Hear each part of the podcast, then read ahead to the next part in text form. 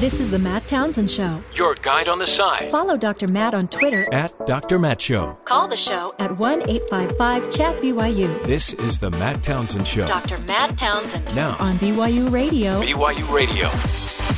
Good morning, everybody. Happy July 5th, uh, the day after the great festivities as we celebrate our country's independence. And how better to do that than to just blow up a lot of things?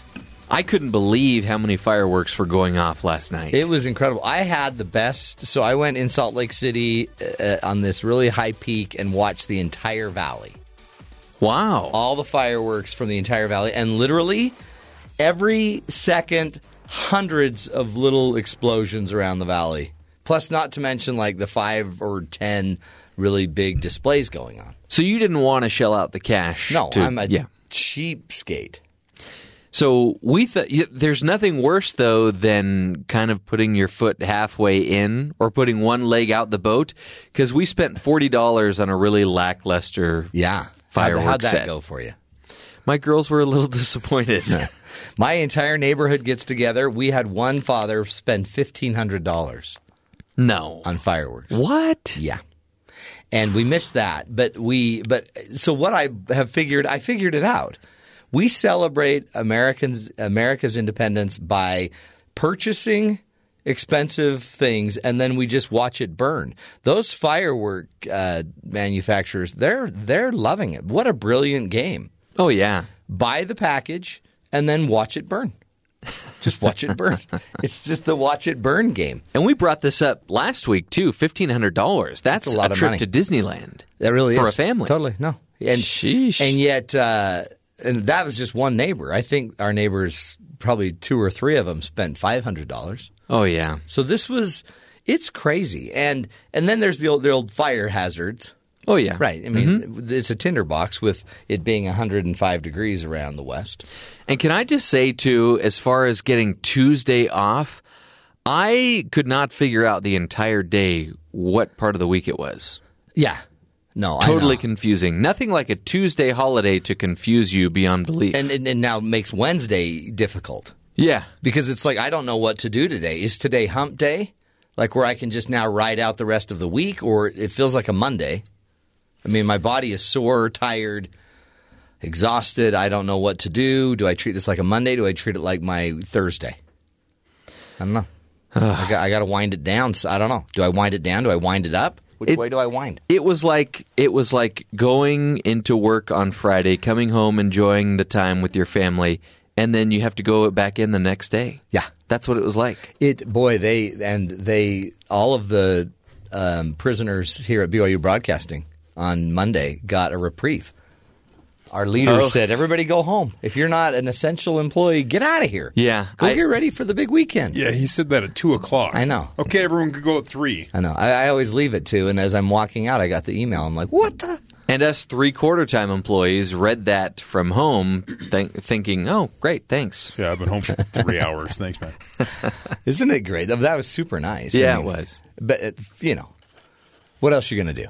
But that's three. Some people got three hours off. That was three hours off uh, to go start their festivities, to get up to Wyoming to buy their fireworks. Unless you were essential. yeah. And That- you don't need to go to Wyoming. You just go down to the grocery store. It's in the parking lot. Well, and then sometimes this would never happen at BYU, but that's a scary thing when your boss asks you to determine if you're an essential employee. right. That 'Cause was a test, not- really. I mean, at some companies, when you just when you've determined you're not by leaving early, Well, I'm worthless to the bottom okay, line. We'll thanks. see Good, you self-selected. well, I'm supposed to have a meeting with Don today, and I think Oh, yeah. he might say, "Now it looks here like you took out took off early the other Yeah. day. Does that mean you don't think you're essential?" Non-essential. Let's reassess. Well, they've been telling us we're non-essential forever. Yeah, they know. I mean, because I mean in a good way. They don't mean it in a negative way. Just Uh, is that- could that ever they be keep telling taken? Terry he needs to take more time off. Yeah, they do. How can you take that in a good way? I don't know. I don't know. It's crazy. Well, it's good, and you made it, folks. So now you're back and you're at it. Today we're going to be talking about the the social media spread, the virility. Is that is that the word virility or vira- virality? It depends on your regional vernacular. I don't think know it's what to compare it virility. on to virility, virility Yeah. of social media. We've seen and we've talked about it on the show before with uh, United Airlines, with Uber. You make one mistake today, and you're in trouble. because it, it'll spread through social media. We're going to show you today how it happens. What is different today that allows one message to really bring down a company? In Uber's case, to lose 200,000 app users in one day. It's a big deal. They've actually had multiple instances where Yeah. this has happened. It's And so now you have a, a if you're if you're more of a politically motivated person for whatever reason, yeah. you're probably not using Uber, but the vast majority of people are unaware of most of these Right. things and they're still using Uber. So And- it's kind of well, this it's- and we joked about United. It's the same thing. Like, are you going to not fly United if they give a good flight and they give a good discount? No, it's like, well, I'm going to save 20 bucks. I mean, you just well, you just carry some brass knuckles and a, Right. some mace. Well, last week their engine caught on fire, or what was it, Monday, their engine caught on fire in Denver. yeah, but who hasn't had an engine fire? Yeah, it's, it's fine. Denver? Are you sure it wasn't Phoenix? No, it was Denver. Scary. We'll be talking about that, PR and social media. Those uh, the impact it's having on organizations around the country. Also uh, today, of course, some empty news, uh, news you didn't even know you needed to know. We'll get to some of that as well. Including a new sponsor. and a new sponsor. See, that's we don't stop. We're getting sponsors left and right. Multiple Oreo flavors. Oh, and Oreo's still at it. Okay, and the thin Oreo. Now they have Some- the thin Oreo. Some are gross. of course, of course. Many would say most of them are gross. Nah, there's a couple Nobody that might would be say okay. that. I love Oreos.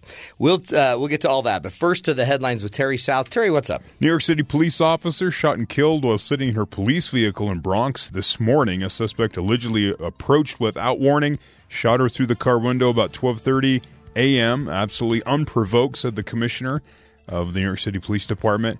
She was a 12-year veteran. Rushed to a nearby hospital, could not be saved. The hmm. suspect was killed just a block away by two other officers.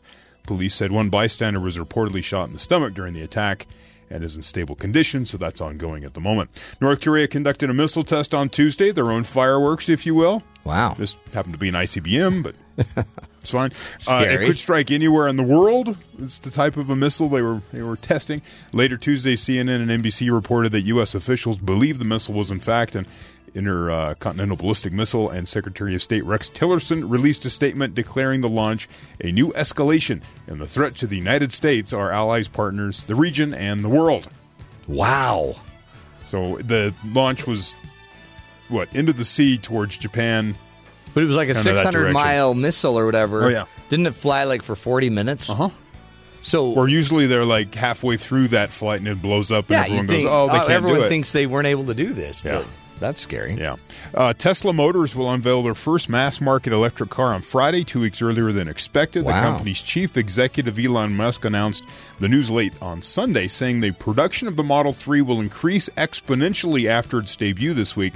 100 cars are slated for production in August, followed by uh, 1,500 or more beginning in September, 20,000 starting in December. He said the Model 3, priced at around $35,000, is expected to be able to travel 215 miles on one charge. The car's more affordable, affordable price, about half what Tesla's luxury cars go for, is aimed at expanding the company's customer base and getting more drivers to shift to sustainable energy sources. Hmm. That's they're ahead of schedule. Yeah. They, well, they went through the the safety regulation rather quickly. They thought it would take longer. Oh, and they just- and it just breezed right through. And they're like, oh, okay. So I guess we'll ramp up production. Oh, uh, auto, other auto news: automaker Volvo says the cars launching uh, launch starting in 2019 will either be electric or hybrids. They will get rid of their combustion engines. The uh, so now they're owned by a Chinese company named uh, Geely, the first auto ma- manufacturer to discontinue the production of its gas-only vehicles. Really? Starting in 2019, this says the company plans to release three new all-electric cars by 2021. Hold on, is it? It's all of Volvo? Yeah, All of their cars? all their cars starting in 2019 will be electric or hybrid. What? Yeah, It's a big deal. I don't know how you. It's a big deal. It, it seems like you could maybe uh, take a slower pace. Yeah, slow down a bit. Maybe they don't want to. See They- what happens. that's Just great. kind of jam it through. And finally, Joey Jaws Chestnut gulped, chomped, and powered his way through a tenth title on Tuesday, continuing his record-setting reign as the chowing champion at the annual Nathan's famous uh, July 4th hot dog eating contest. He, uh, what, shoving water soaked buns and wriggling Franks into his mouth on a hot sunny day on Coney Island board. Doesn't that just sound gross? Yeah, It's everything hot. about You're it. eating hot dogs, soggy buns. He downed 72 dogs Ah. and buns in 10 minutes to beat his own record and hoisted the mustard belt for a 10th time. San Jose, California man bested up and comer Carmen Canati of Mays, uh, New Jersey, who ate 60 franks and buns. Oh. That was his, that was his 24th birthday. Way to celebrate. Yeah, congrats. Uh, Miki uh, Sudo notched her fourth straight win as the women's competition. She ate 41 hot dogs and buns and beat out um, a woman from Tucson who downed 32 francs and buns. Mercy. So I, I watched an interview with Joey Chestnut. He says 70 dogs and buns and the water all together is about 20 pounds. So he's What? putting away 20 pounds in 10 minutes. Where do you put it? It just sort of hangs out. He says for about four days, and then it's then it's gone. You would think that they would need to get rid of it like a half hour later. I don't know. I think they strip you of your title if you uh, Yeah. lose your lunch there. You gotta well on on the stand. You gotta Well, that's why you just Uh. you just call an Uber car.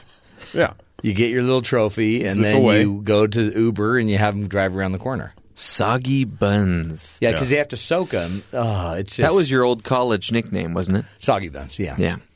Yeah, but those- that was for a different thing. It's kind of gross to watch. Apparently, PETA was trying to interrupt the uh, festivities. Why? Uh, you know, hot dogs. Well, I didn't. I bet There's- there's there's no animal. There's no animal in hot dogs. Who knows what's in them? It's all fake. and could you imagine? Oh, the- but they're Nathan dogs, aren't they? The- so those are these those are people- pure meat. People. These people practice. Nathan dogs are people. right? They practice I know. for this event. So in the end, it's like, how many hot dogs do you actually eat? How many pounds of hot dogs did you eat yesterday? I ate one hot dog. I did too, without I a ate bun. a, I ate a hot dog and I ate a hamburger, and I'm done. I didn't have a hamburger. I had one drumstick. Oh yeah, you were really big on your KFC. Yeah. What, Ki- what- kitchen fried chicken. kitchen fried chicken. Yeah. It was yeah. It's like Christmas in Japan. You get your KFC. You only had one drumstick. well, I wasn't hungry by the time dinner showed up at 4:45 because I got my In-N-Out burger at 1:45. well, that yeah, you kind of blew that. Well, I was waiting on my brother to get the burger to me. Oh, so then you only had one drumstick. Mm-hmm. Did you have any coleslaw? No. No. Why? That's the best. really. Is it? A little vinegar in your body. Mmm. I had fish tacos. Okay, now that would have been great. That was really good. Halibut. Just for the halibut. Well, you know, there's nothing better than halibut in Utah in the middle of July or the first of July. After it's been sitting there for a while too. When was it caught? Utah's a really big fish capital. Been on dry ice for how long? I think they came from the Great Salt Lake.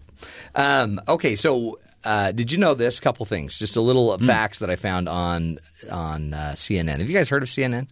Yes. It's uh, Donald, that like Donald Trump country- apparently has been wrestling with him lately. Oh. Um, the original Declaration of Independence was originally called the Dunlap Broadside. Huh. Kind of a funny name. It never took on. So the Declaration of Independence stuck. You know, Yeah, it's a better name. three presidents have died on the Fourth of July. John Adams. Did you know that?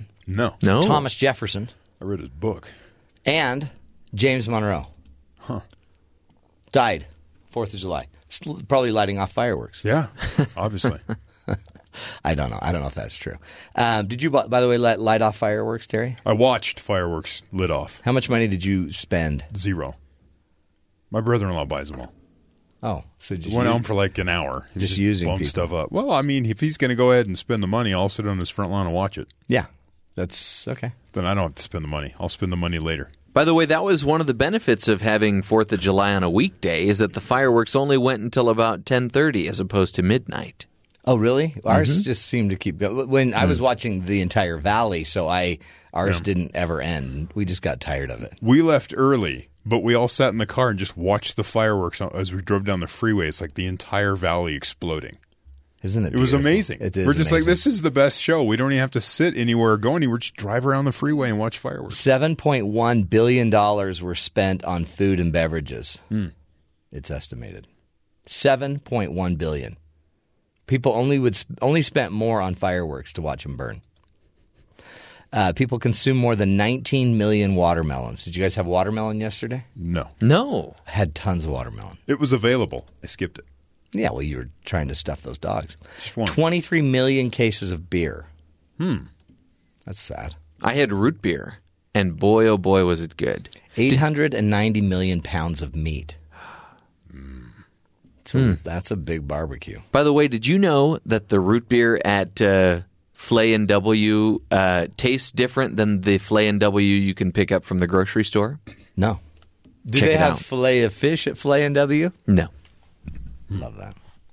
There's uh, we ate so many hot dogs that you could stretch the hot dogs from DC to LA Really? It's a lot of hot dogs. in Who's- one does day. that- does Who's take- figuring this, this out? is CNN. Does that take Joey Chestnut's impact?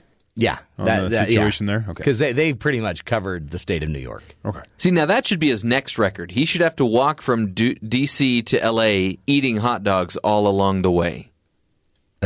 He wanted 75. He only got 72. Oh, what a letdown! Yeah, so eh. That's there's always gross. next year. See, now he sounds like he's non essential. This morning he is. Yeah, totally. Uh, America, did you know that we have an official Fourth of July city? An official city in the United States called the Fourth of July city, Seward, Nebraska, is the official city Why so? for the Fourth of July. It's just been designated. Just is. As it is designated, so it is. Why isn't it like Milwaukee? By the way, fi- because Milwaukee, uh, they've got other things, Okay, well, um, right? Didn't they have The Brewers. Laverne and Shirley. Laverne and Shirley? they've already had their moment. Is that what you're saying? that's it. Okay, you, you move get on. your 15 minutes. Largest fireworks display is the Macy's show in New York City. Just some facts for you. You know, that's why we're here to give you the information you didn't even know you needed to know. We'll take a break. When we come back, we're going to be talking about social media and the spread and the virility of uh, of just one story and how it could impact a company. It's a it's a pretty powerful new weapon in the uh, arsenal for activists. Stick with us. We'll be talking about how to manage your PR and social media. Stick with us.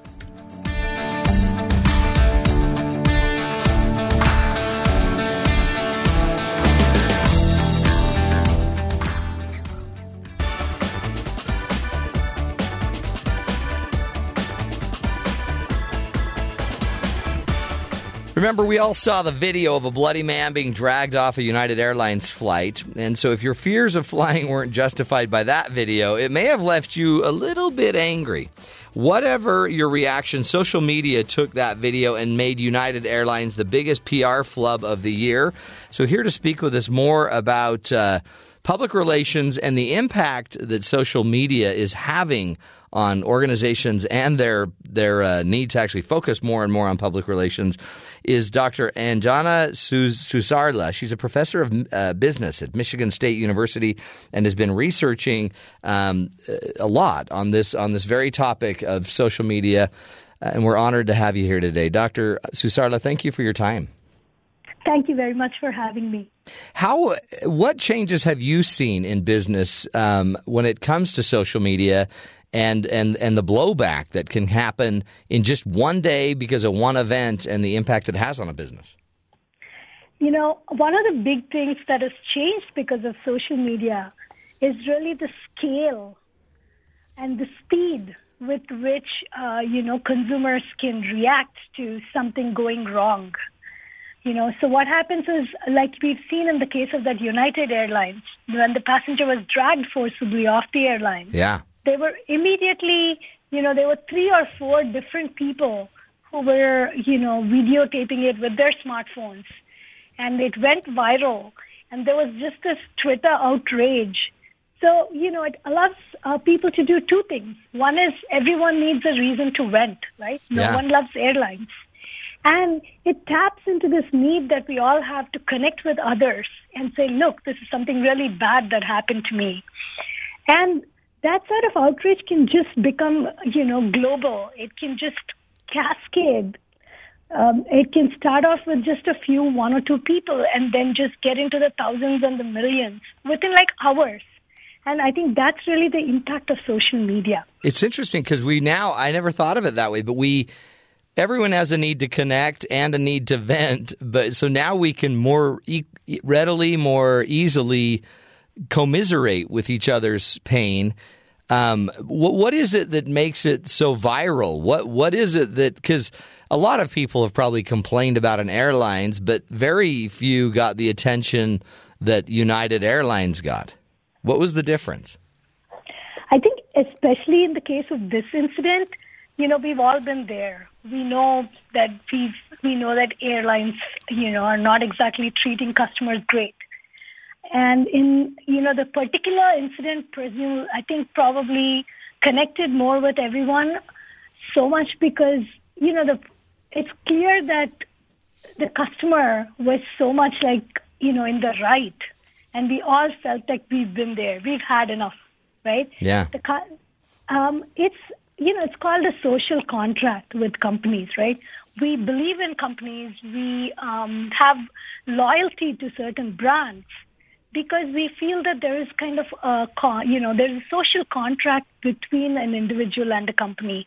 I uh, I'm loyal to this company or this airline because you know I trust them to do the right thing. And when we feel that they broke that, um, you know, they broke that uh, the pledge or they broke the trust they have with us, then we are angry. And social media allows that anger to just spread, you know, and go viral and become like a wildfire. I Yeah. think that's really And, and uh, I guess part of this gets into like social activism in a way because we we use social media as a way to to try to activate change, to try to create a change. And but did we not have I guess is it just the tool of social media is so much bigger or do we actually have more activists going on and more activism? Um, you know, I think there's definitely more. Um, I think that's both. On the one hand, social media makes it possible for us to, you know, as we talked about, a very small number of individuals can really trigger very large uh, changes, or I wouldn't say change, but you can get a lot immediate visibility because of social media. I think you know Uber uh, had this problem in January where there was a delete Uber, which uh, tweet campaign that went viral, and it started with just one journalist tweeting about it, and then it, you know it just within a day I think there were two hundred thousand people, two hundred thousand who deleted their Uber accounts. Can you imagine Wow. that happening ten years? Yeah. No, yeah. I mean, because we had big, we had like the Exxon Valdez you talked about in, in your writings, and I mean, we had other major issues with, uh, with, I mean, um, yeah, corporations, but none of them had this the power of and the virility of social media. Yes, the power and the virality and, uh, you know, the immediacy as well, I would say. Because it's something that happens right now. And, you know, people will talk about stuff, uh, you know, they say in the office, in the water coolers or at the water cooler. Now that stuff just becomes, uh, you know, immediately we, we just take our smartphones and we start talking about it to our friends and, you know, or even maybe uh, these online conversations on Twitter or, you know, any other medium of communication. So I think that's the immediacy as well. It's something that's something you can do right now. Go and delete Uber. Go and do something, Yeah. right? Get on it now. And- is it um, because too we saw with the election and President Trump uh, Yes. can, could could so easily also bring up, for example, a company like Ford or some company that was about to export jobs allegedly, and then all of a sudden these PR companies had to face some major backlash just simply because the president brought them up. Is are, are organizations, are companies getting better at understanding how to manage social media today? They definitely are because you know their survival depends upon understanding these um, online, you know, what we call the consumer sentiment towards the companies. And uh, you know, for instance, I think one example I can think of is a company such as Disney. They are very sensitive to what their, uh, you know, what the con- consumers think about them. So, for instance, uh, if someone goes to a Disney store, you know, and little kid says, "How come there are not enough? Uh, you know, there's a lot of princess stuff, but I don't see, you know, something else for, you know, girls." And I think there was a, another famous example where that happened with Target, where a little girl, uh, you know, was complaining about how come there's only princess stuff for, ch- you know, little girls want to be superheroes too, or some such. and um, Target acted on it very immediately. The, you know, these companies do monitor, right? So if the the uh, literally what companies need to do is they have to have the ear to the ground and really monitor these conversations as they are happening. And thanks to you know so much of uh, technology, big data, and analytics, uh, we have the power, we have the ability to do that, monitor these conversations, and keep listening. And a bad incident or, or you know something that happens can actually be an exercise for the company to take responsibility and actually make it, you know, something a force for the positive. Mm. Say, look, this is how I can address your concerns. This is how I can rebuild your trust, right? And, Boy, it's so you know, I really it can become a yeah, it's like weight training. It enough resistance helps strengthen you. Yes, I think that's absolutely, you know, I completely agree with that analogy. Um, you know, and I think companies need to figure out how they can't break, right? So here is all this power of activism and consumer outrage, but here I can do something about it as well. Yeah. I, I mean, and because when you all of a sudden think that you can lose, you know, um, hundred million dollars in market cap, or you can learn, you could lose two hundred thousand users of your app. th- These little mistakes become very, very expensive mistakes. And I guess, do you sense we'll have more and more of them in the future? Do you sense that uh, this is just a, you know, an activism bubble? Um, you know, that remains to be seen, um, right? Because, um, you know, there are people who criticize the online activism by saying that it is more, um, I think there's a phrase called slacktivism. Huh. I don't know if you've heard. Yeah. It's just, we're not really doing any meaningful action. We're just going and tweeting about it. So ultimately, will this um, lead to some um, sort of change in how corporations behave? I would say the one recent example where social media has changed something is actually Uber, where um, there was a completely different, but there was um, uh, there was a woman who was an engineer, and she wrote a post about this pattern of sort of gender, um, you know, harassment at Uber. And now that has um, really led to a lot of conversations where, you know, many women felt that they could come forward and say, look, uh, the Silicon Valley culture is, uh, you know, it tends to have its drawbacks in terms of maybe it's not um, inclusive enough um, towards, um, you know, women, or there's there's certain issues that need to be addressed, and um, there's at least more. You know, we can see that suddenly more people are talking about it, and companies are trying to do something about it. So it could be, you know, a catalyst. Social media could be, um, you know, could change things. I think one thing beyond um, companies that has actually social media has impacted a lot is actually politics. Yeah. You raised the issue of President Trump, and some people call President Trump the first Twitter president. Hmm. It's true. So you know, he really has tapped into you know a lot of um, what people are concerned about, and no other politician is talking about. and has 30 million, you know, Twitter followers or whatever, or Yes. social media followers, and Yes. now can take the message directly to them instead of having to even go through the filtered, what he would say is like the filtered press.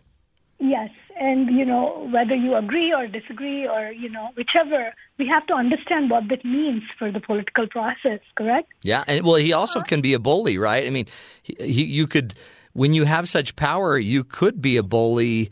Uh, and, and and almost intimidate. It almost seemed like at the beginning of his presidency, there was an mm-hmm. intimidation going on to certain companies to to do what he mm-hmm. needed them to do, to get on board, to save mm-hmm. jobs. You know, I mean, and so, boy, I mean, it's a it ends up becoming a whole different ballgame.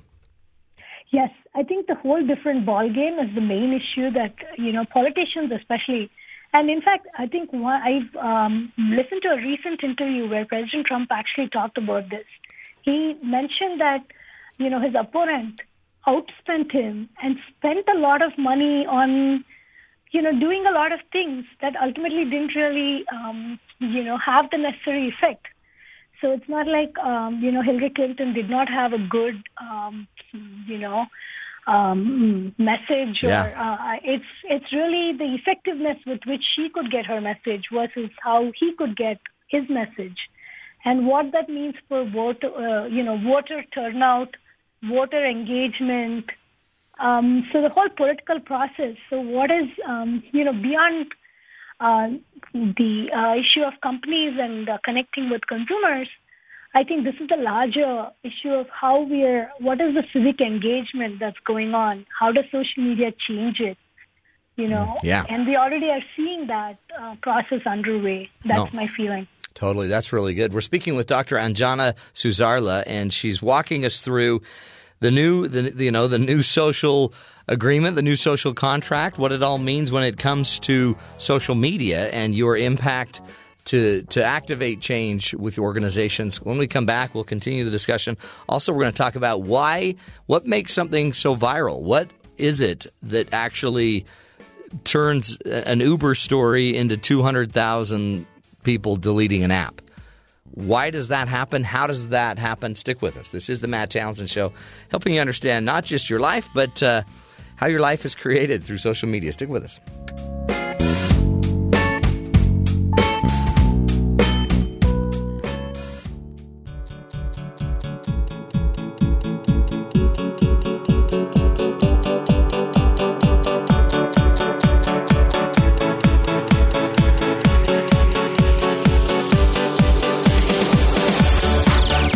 Welcome back, friends. Boy, you know what? You make one mistake as a company and it spreads like a wildfire. Do- on the phone with us is Dr. Anjana Susarla. She's a professor of business at Michigan State University.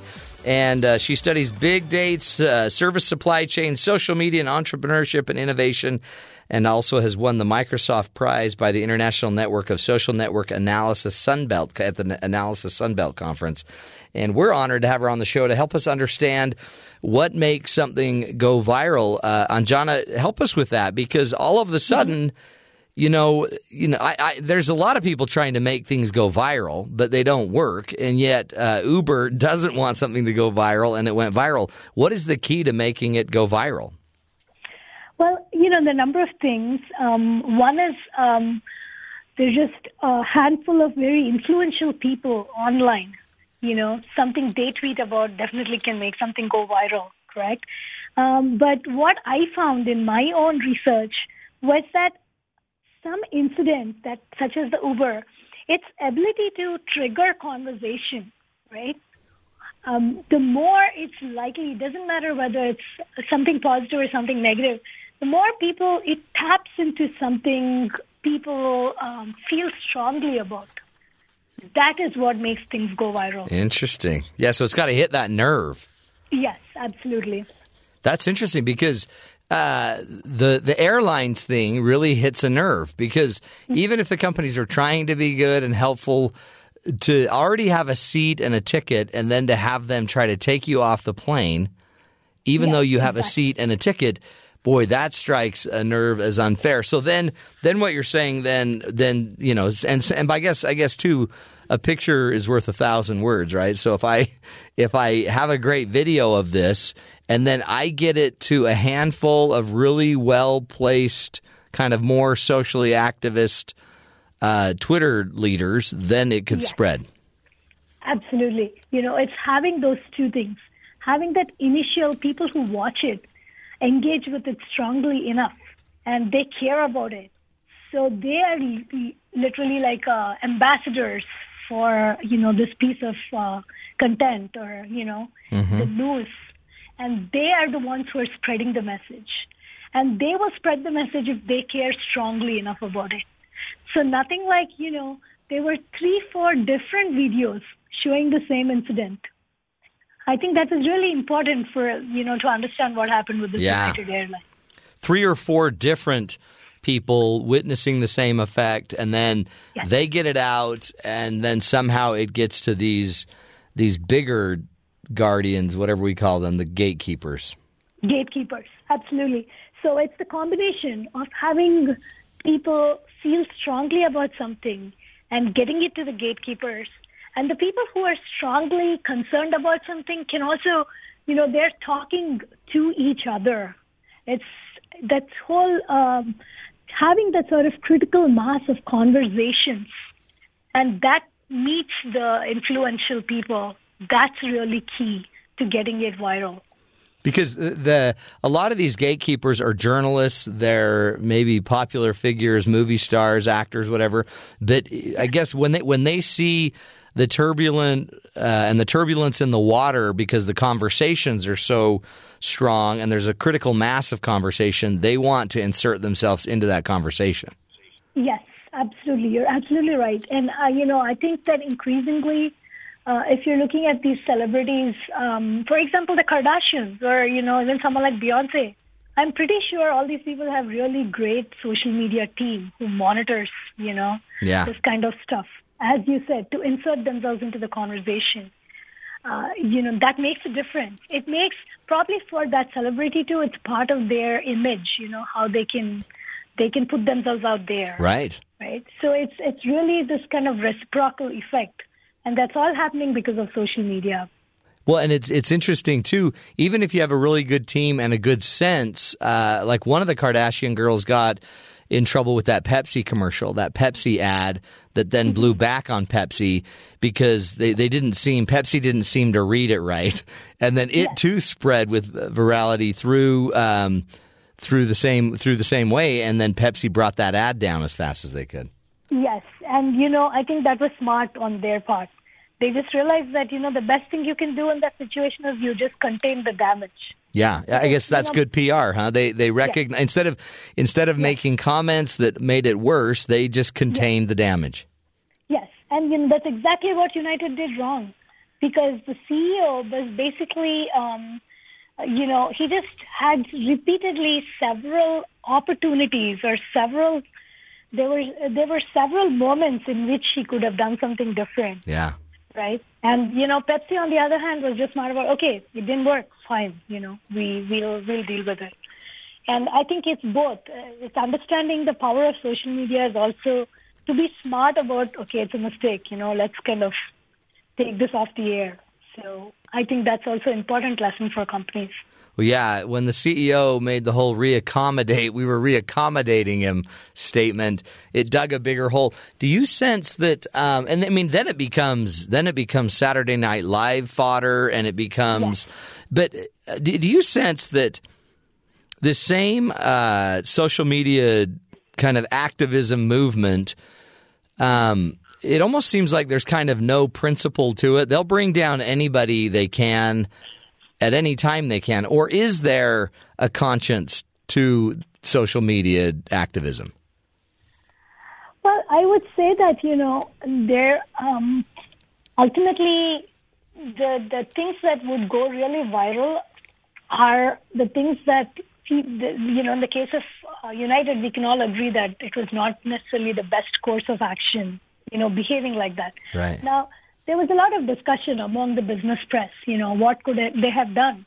I think the best example was something like, um, you know, I think uh, Jeff Bezos, the CEO of Amazon, he said something in his letter to shareholders that, you know, we cannot just the companies will do stuff based on whatever processes they have, right?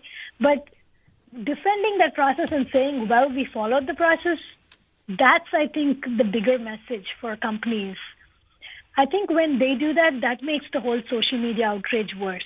Yeah. So coming back to your question of is there a conscience or isn't there a conscience? Well, I think that's why I would just um, talk about the social contract being violated.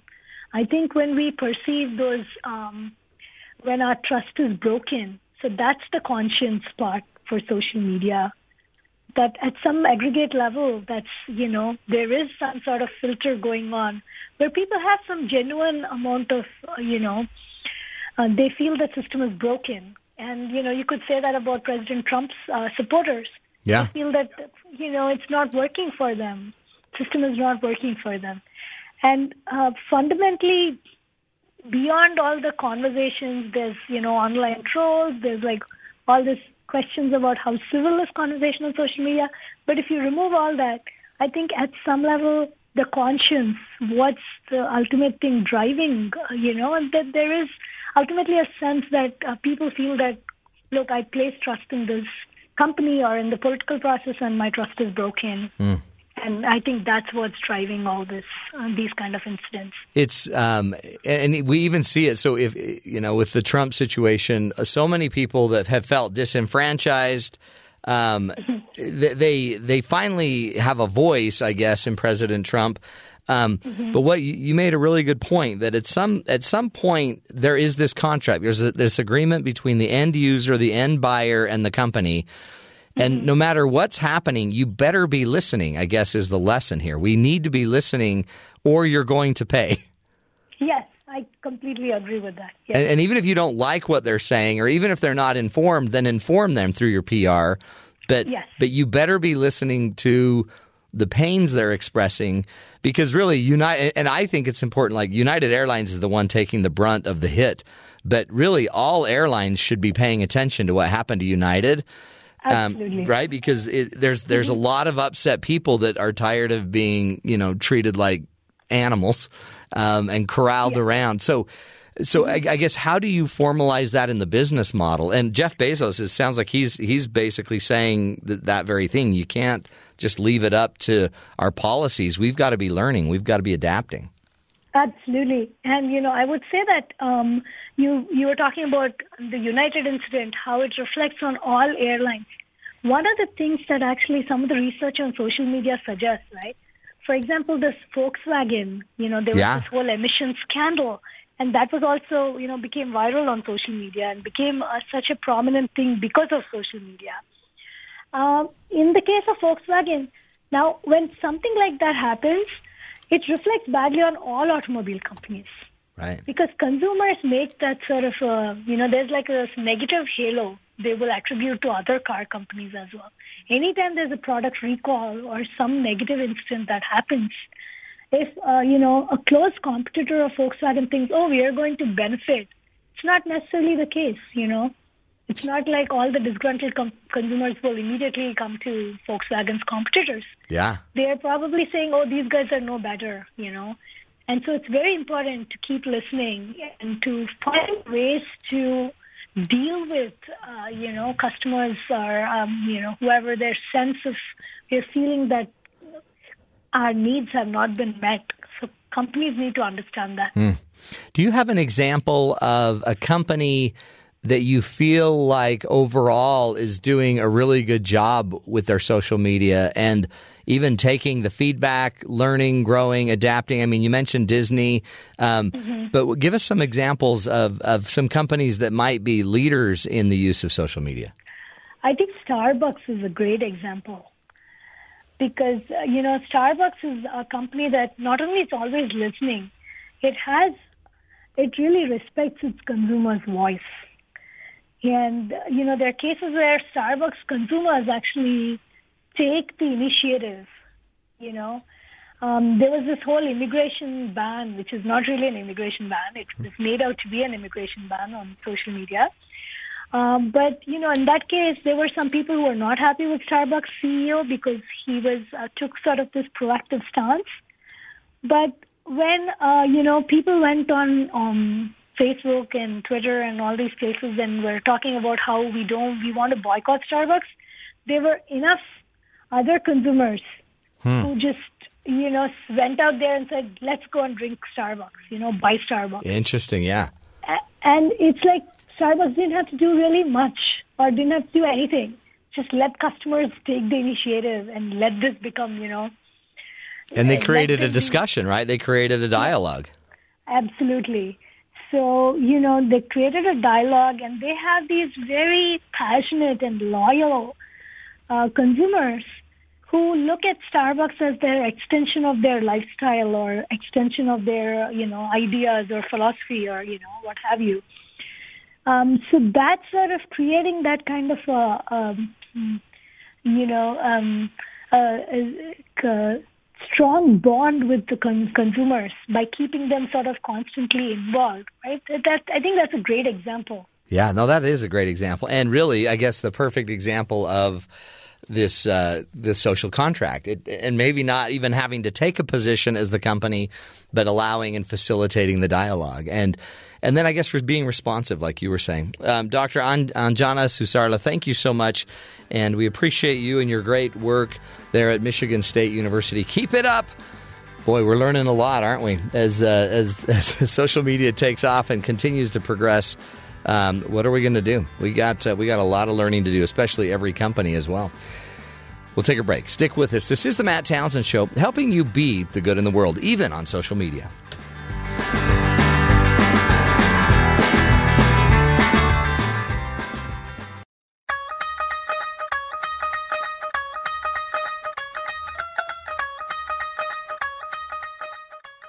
Welcome back, friends, to the Matt Townsend Show. Um, you having a hard time managing your social media? Do you notice that you're just flat out addicted? In fact, they say the millennials cannot go longer than five hours without checking their social media. Many can't go an hour without uh, doing something with it. And so, what on earth are you supposed to do, for heaven's sakes? Well, uh, in the in the uh, magazine The Atlantic, they have suggested that you quit social media every other day. One approach for people interested in breaking the compulsive checking habit is okay, you don't have to quit, you don't have to go without. Just start taking an every other day approach. And what you're going to do is you're going to allow yourself to kind of digitally detox by just saying, I will only look at it on even days. I will only respond on even days. I will only post on even days. And then, you know, you'll have a really calm, relaxing, beautiful, non social media day. And then you'll have your crazy, frantic, anxious social media day. And see what that does. It's a simple way, right? Um, I I do that about once a week. I really I really get into social media, and other than that, I pretty much don't go there very often. I for sure don't ever go there to post. But how about that? Just a simple little fast, and make make sure too that you're very careful um, because of the viral, virality of social media. You've got to be careful that you don't become just somebody that spreads the germs, right? So think about everything you repost. Think about everything you like. Make sure that you're happy with your kids, your grandkids, your great grandkids, and great great grandkids knowing that mom and dad were standing for this thing, or grandma and grandpa were standing for this point. And be willing to take a little break every other day. And hey, when you really want to get crazy, every third day. If you want to wean off of that crazy stuff. Anyway, fun stuff, helping you be better at it. That's the goal of the show. We'll take a break. Stick with us. This is the Matt Townsend Show.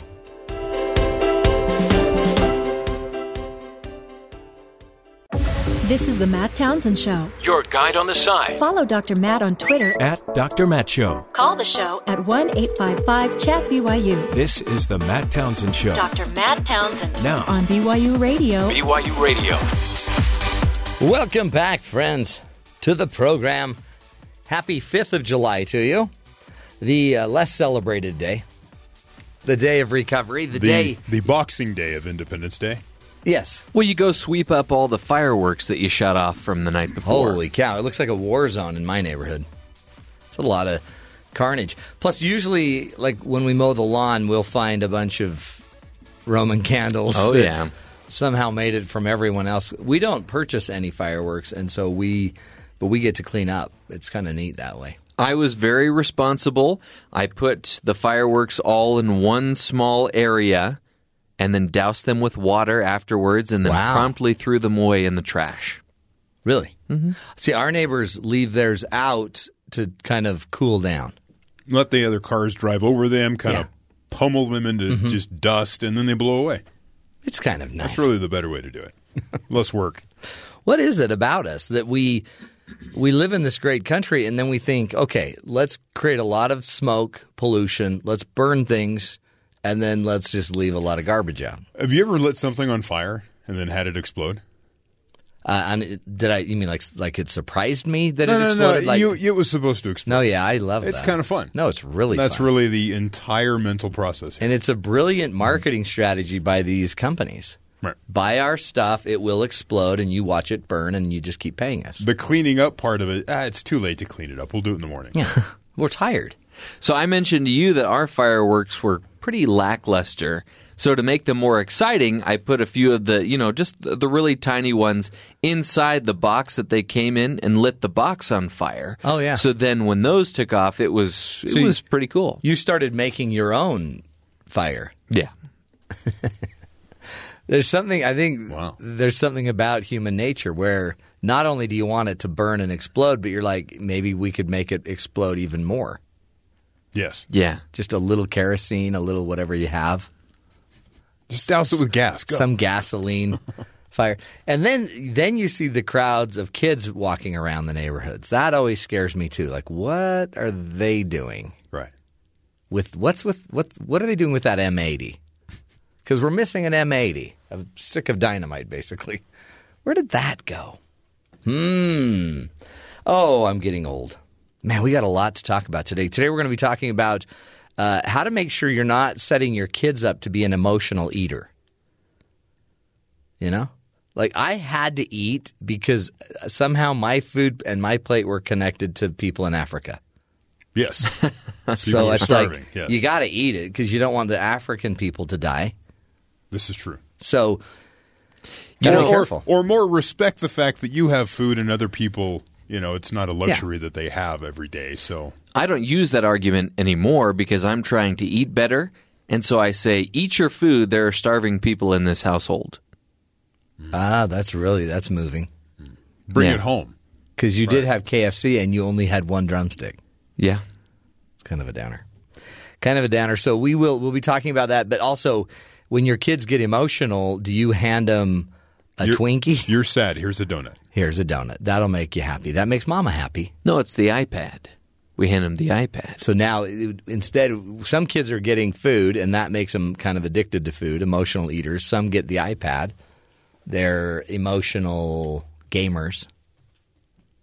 Think about it, parents. So we'll be talking with an expert about that. Also, of course, getting to uh, what we call the empty news, the Matt Townsend news, all the headlines that you didn't even know you needed to know.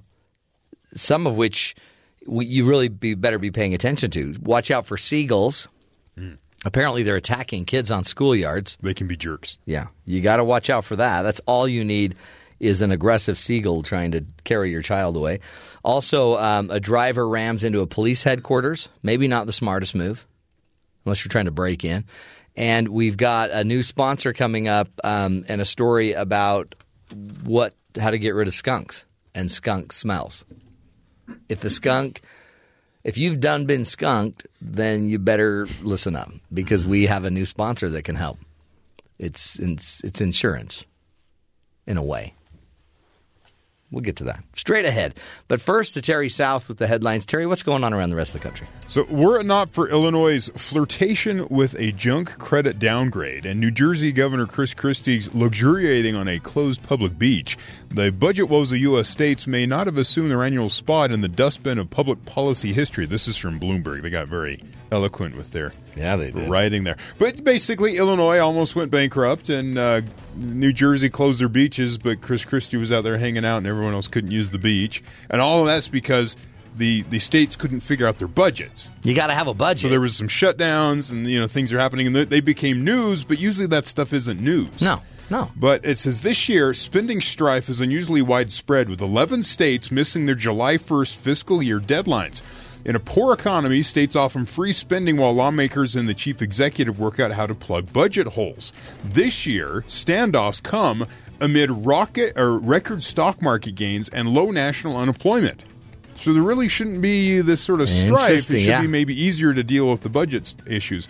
Some disagreements even split members of the same party. In Delaware, with a Democratic governor and legislature, they finally struck an agreement two days late.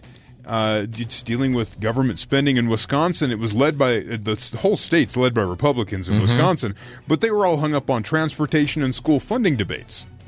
Yeah. They're not sure how to fund it, and so strife within their own party kind of paralyzes the actual getting the budget accomplished. So Come it's kind of weird. It's across the whole Yeah, country. is. 11 states. Warner Brothers and the estate of the author J.R.R. Tolkien announced Monday that they amicably resolved an $80 million lawsuit over the alleged digital exploitation of The Hobbit and Lord of the Rings.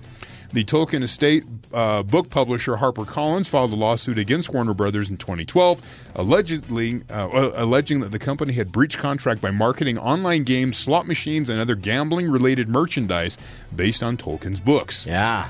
The estate claimed the 1969 rights agreement entered by uh, entitled the studio to create only tangible merchandise associated with the books, not gambling. Not gambling. It's not associated with gambling. So that Wasn't there a, a character named uh, Gambloff or something? Could have been. Could have been. In other news, four, Gambloff. the number is now up to 44 states that have refused to provide certain types of voter information to the uh, White House administration's elect, what, Election Integrity Commission, according Yeah. to CNN. So they this is Trump trying to prove that there was election fraud, and Yeah. 44 states. In fact, if you notice, most of those like GOP run states too Right. are saying we'll give you whatever's public. Some have laws with privacy Yeah, in- you're not- involved with voter registration. getting our info. data. Even the uh, the guy running it is the attorney general from uh, Kansas, and his state was one of the first ones to step up and go, uh, "No, not it's not doing this." State leaders and voting boards across the country have responded to this letter that was sent out to all 50 states with varying degrees of cooperation, from altogether rejecting their quest to expressing eagerness to supply public information. They're just not into it. No, like Texas went, "No, there's no way we're giving you all that information." Why Why would I do that? And finally, because of Fourth of July and people blowing stuff up, we always get these funny stories of what people decided to do with their fireworks yeah. And varying degrees of danger. Uh, a Michigan garage was uh, reduced to a pile of ashes on uh, Tuesday after a homeowner attempted to use fireworks to remove bee a bee's nest from the building. Oh boy. The homeowner was doing something with a smoke bomb, trying to get the bee's nest out of the garage, the fire chief in the local town said. No one was injured, and the fire was contained to the garage and a neighboring fence, sparing the home and property and the neighborhood, probably. The homeowner, uh, Mike Tingley, said that while he was saddened by the damage to his garage, he was glad it wasn't worse. Wow. Very fitting name too. Tingley. That's what it feels like when you got a bunch of bee stings. Did um? So they just going to smoke the smoke them out. Yes. I mean, that, there's that moment that you're like you're sliding the smoke bomb into the uh, beehive. Yes. If that's how we did it. I'm not sure how Yeah, there, there's just that thought that maybe maybe I shouldn't do this. The, the smart thing there was the story didn't describe the process because you know somebody will go, Yeah. oh, I do that Well, I- better. uh, we got a beehive. See, I thought maybe he had a Roman candle or Yeah. any other of these high flying fireworks and just kind of set that under the Oh, beehive just and lit it up. bam. Yeah, no. Um, we we went swimming, and a boy that went swimming with us got he was stung by a a hornet. Hmm. It was pretty sad. So what you're saying is don't swim. Uh, I didn't, so I, so I don't swim That's- anymore. I think that's the moral of the story. I mean, like, I don't know. I don't know what it is, but I'm never. Whenever somebody says, "Let's go swimming," Yeah. I actually I think, "Oh, that's great. I'll read," because then I can go read. I went swimming. I love it, but I want to just go read. But they all want to swim, and then this cute little boy got stung. But apparently, he gets stung everywhere he goes. See, I, I went swimming indoors. Oh yeah, Yeah, and it was just me and my kid in there. And then about 15 minutes later, somebody else showed up, and then some other people, and we left. Then it got weird. yeah, we're like, Yeah. eh, there's too many people in the pool. was this was this this was an indoor pool? Yeah. I was Little thinking hotel. like a It was great. Oh, that's right. Yeah. Yeah. So I went shopping for my own fireworks, and the best name for the firework that I didn't buy it, but the best name that I saw on one of the fireworks was Red, White, and Boom. Oh, that's a good one. Hmm. Yeah, I think I saw that one. Tested well. Did you buy your fireworks in a tent? Yes. So you went to the tent. It was one of those things where it was like, oh, if I would have spent 10 more dollars, we could have gotten the big Costco pack and Yeah. they would have shot all the way up into the air. That's right. So yours yours were pretty much yours were all grounded.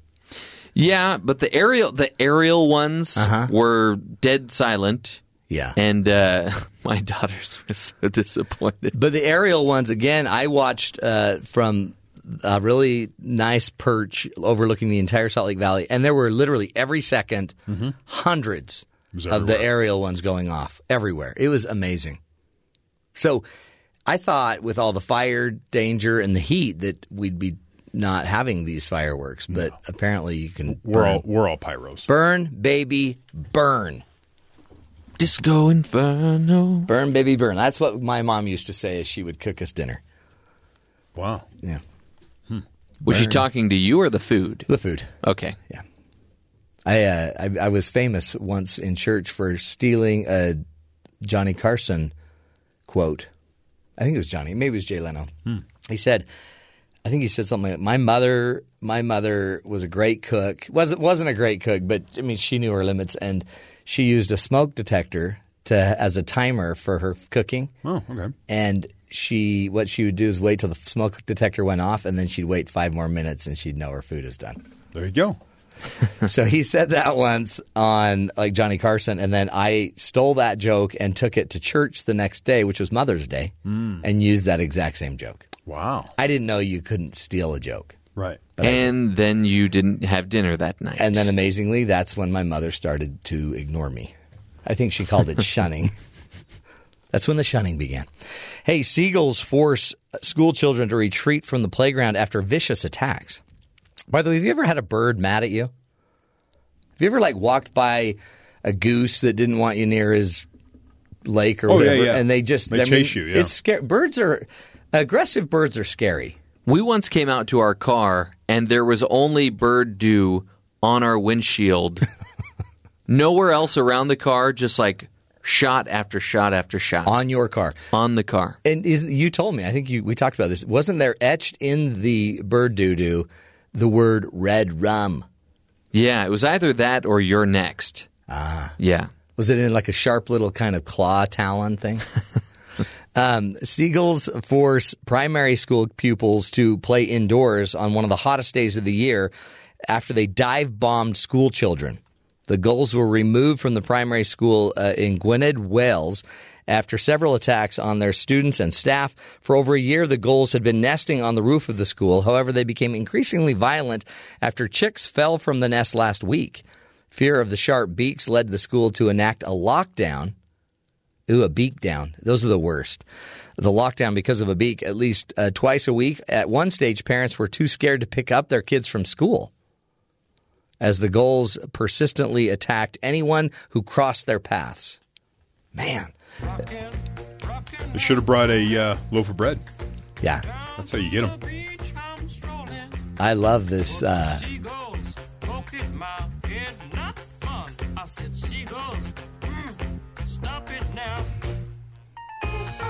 one of the great songs by uh, BLR, Bad Lip Reading. Seagulls stop it now. You, nothing scarier than a seagull when it's dropped a pup or a chick. this is actually Yoda singing this.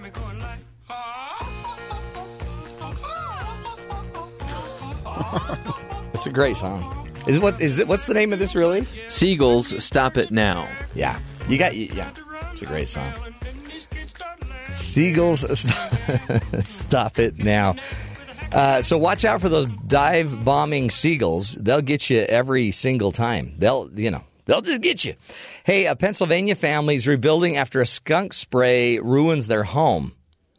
Uh, the family is slowly rebuilding their life and their home seven months after the skunk sneaked into the home and ruined it. Scott Gray says the family's plight is worse than if their home was ruined by fire because their insurance won't cover the damage. Apparently, there's no skunk insurance. Hmm. Unbelievable.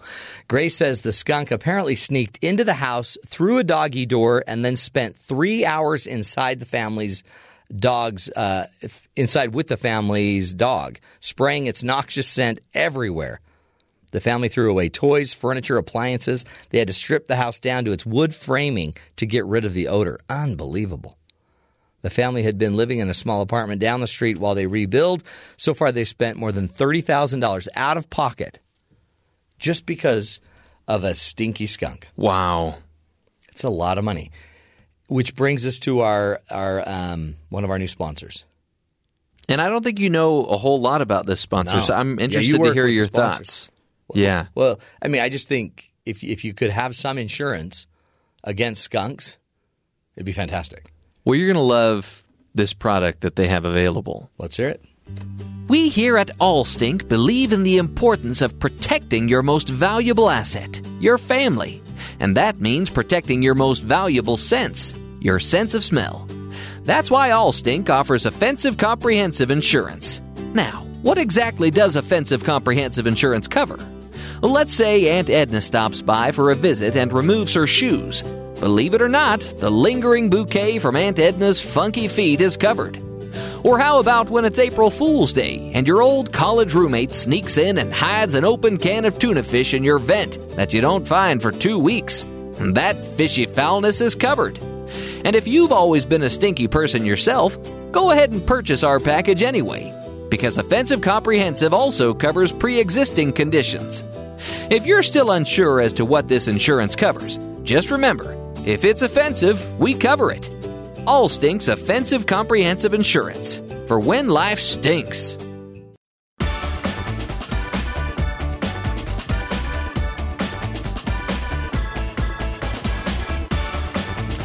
Welcome back, friends. You know, surveys reveal that 38% of adults say they eat more when they're stressed or they're sad. The problem is that emotional eating increases your risk of becoming overweight later in life. Regularly eating a large number of additional calories for reasons other than hunger won't do your waistline any favors. So, here to help us with some research that they've been doing is uh, Silje Steinsbekk. And uh, Silje is an associate professor at the Department of Psychology at the Norwegian, Norwegian University of Science and Technology. Um, and we're honored to have him on the show. Thank you so much for being with us, Silje.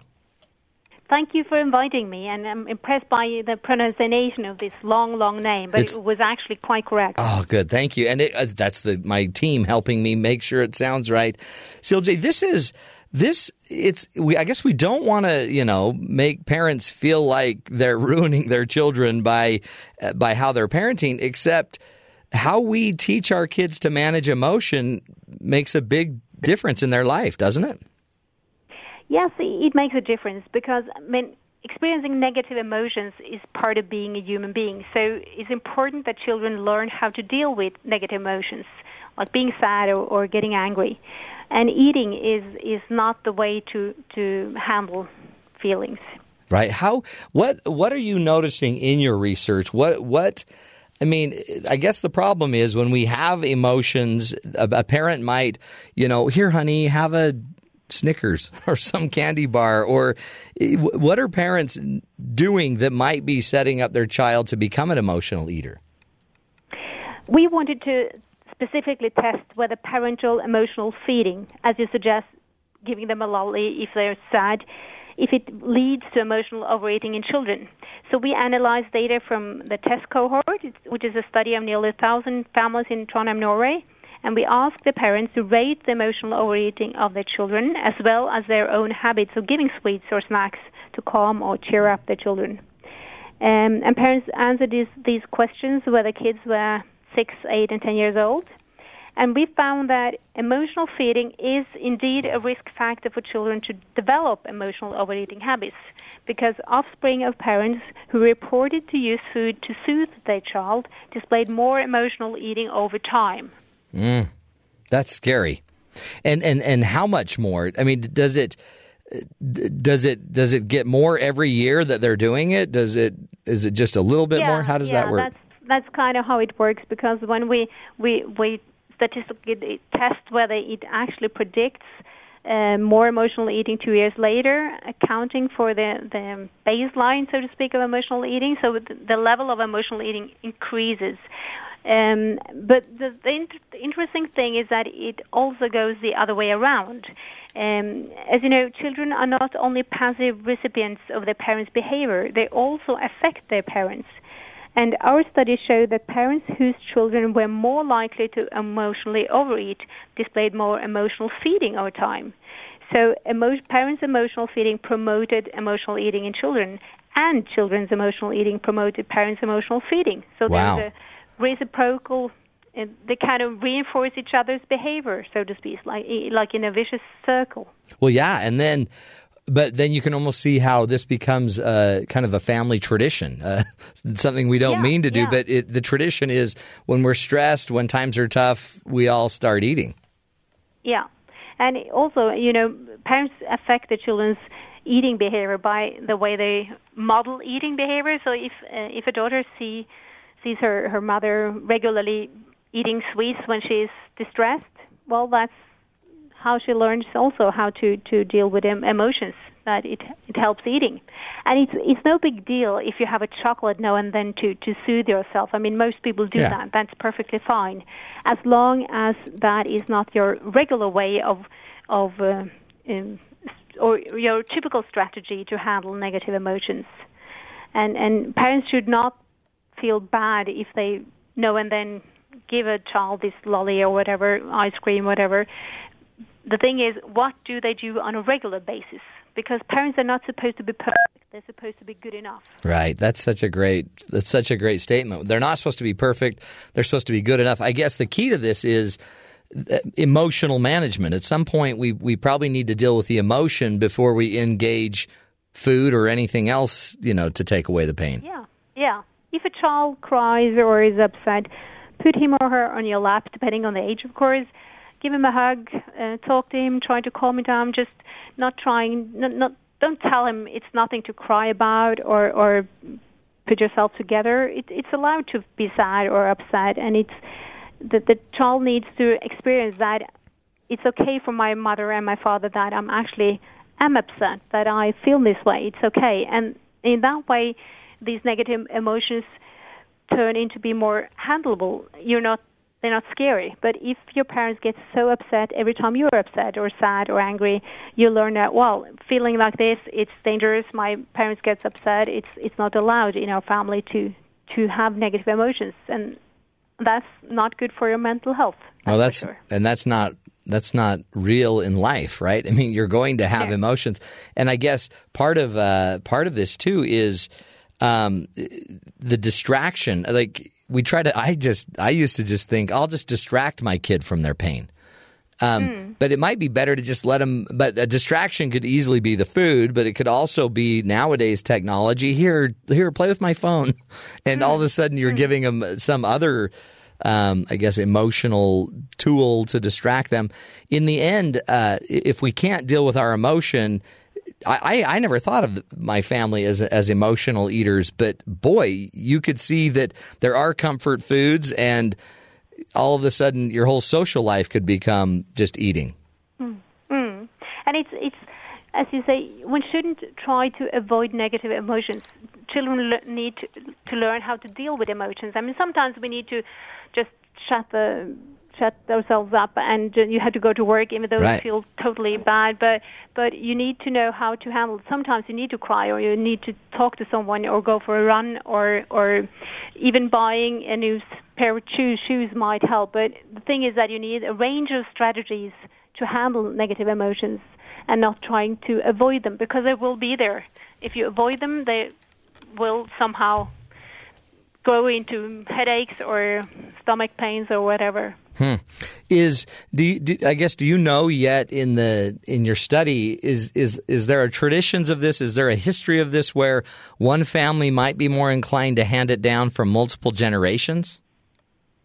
Uh, we haven't we haven't possibility to and just to to examine that in our study, but it is well known that you, I mean habits uh, runs in families. If if yeah, daughters of children or mothers who who often are on a diet, they're more likely to be dieting themselves, and so on to the next generation. So how it is regards to emotional eating, I'm not sure because it has never been investigated. But I guess it's the same as when it comes to other kind of eating behaviors. Um, yeah. Yeah. Is it um, maybe define for us what is emotional eating? Uh, because some may not know that they're doing it.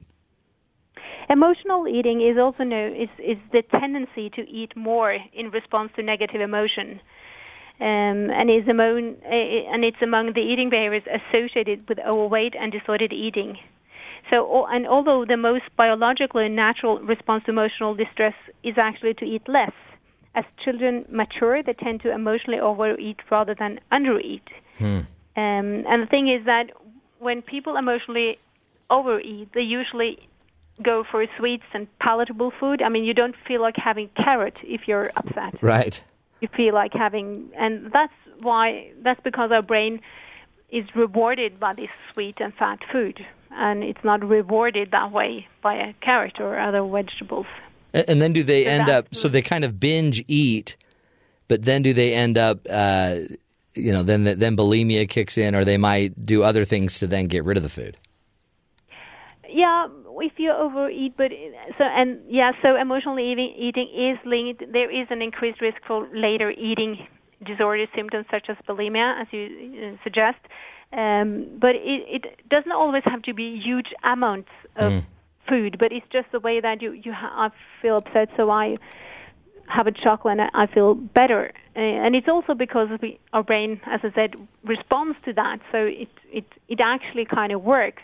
But if you that's why I say it doesn't matter if you have chocolate now and then to soothe yourself. The problem is if you do that all the time, you feel if I feel bad, I eat chocolate because that is going to be a lot of chocolate for most people. I mean, sometimes you feel upset quite long periods of time, Right. and that's why it's linked to to overweight and obesity because you you eat much more than you actually need. And um, so, I mean, because too, chocolate and food has, I guess, it has the psychological benefit, but there's also chemicals involved. So, it d- does this lead to other dependencies later in life?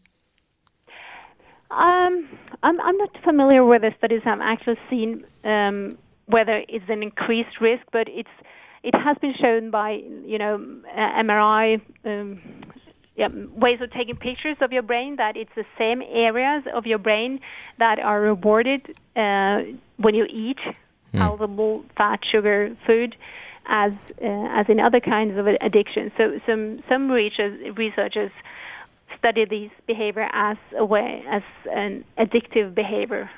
Yes, Is so this and is some something. people are more responsive actually, yeah, are, are more easily triggered, kind of.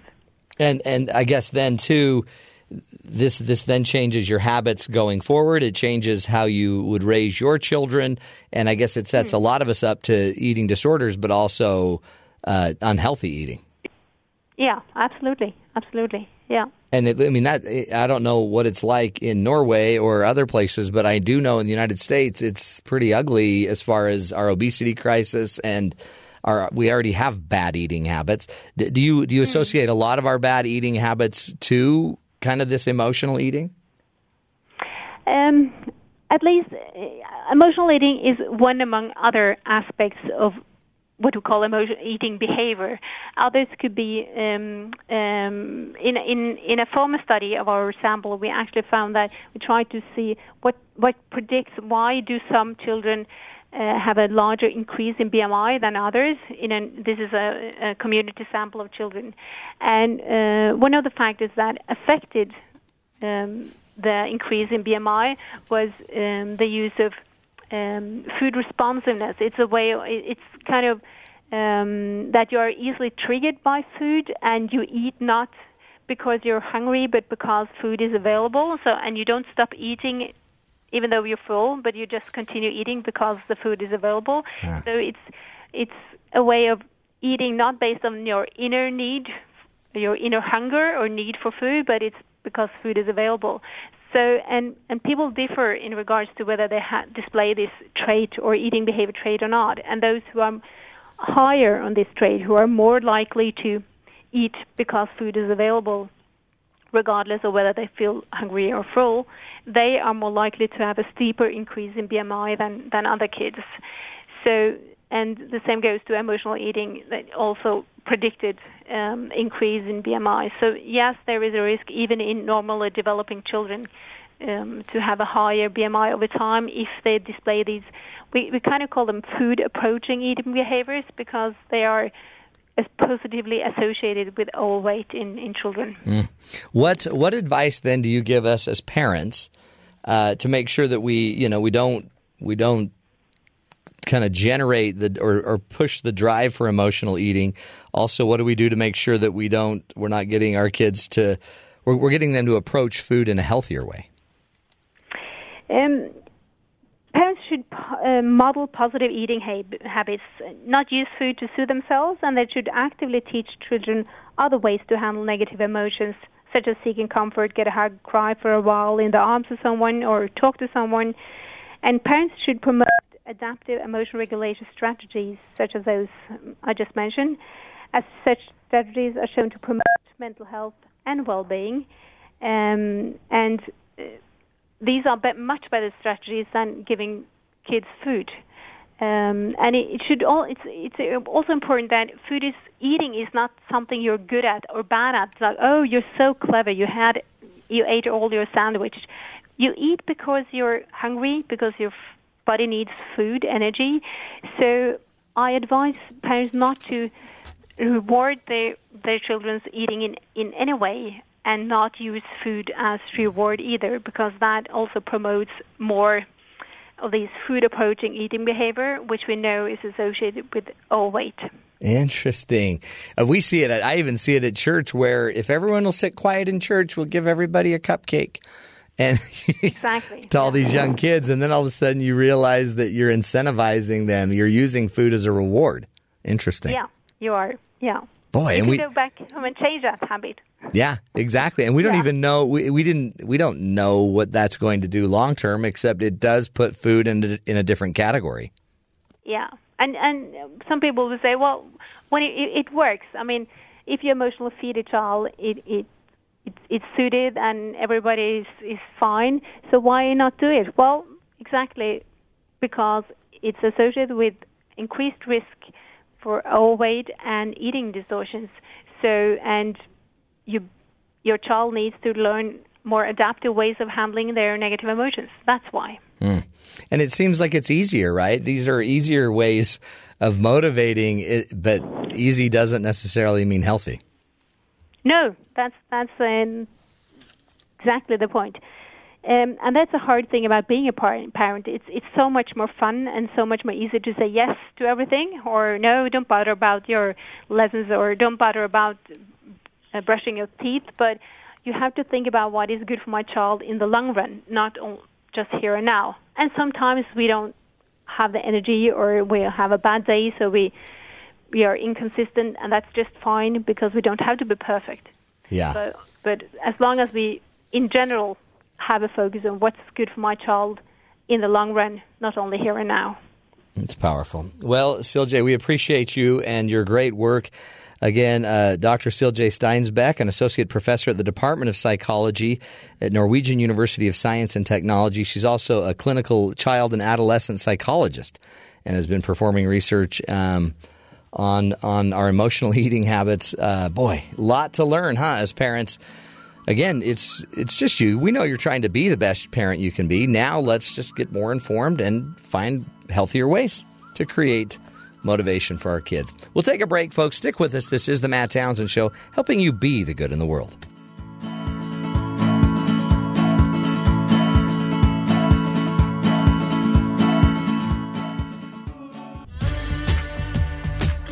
Because life doesn't come with a handbook, you need a coach.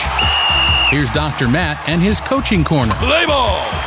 Play ball. Welcome back, friends. As we uh, were just talking about um, emotional eating, it's hard to be a parent, which is why if you're fortunate enough to have a, a partner in the process with you, a co-parent, boy oh boy, are you lucky. And um, now, if you just happen to have a partner, a spouse that has yet to take on the role of co-parenting, maybe that could be a great goal that you two work on. You two figure out a way of how we're going to split our parenting duties.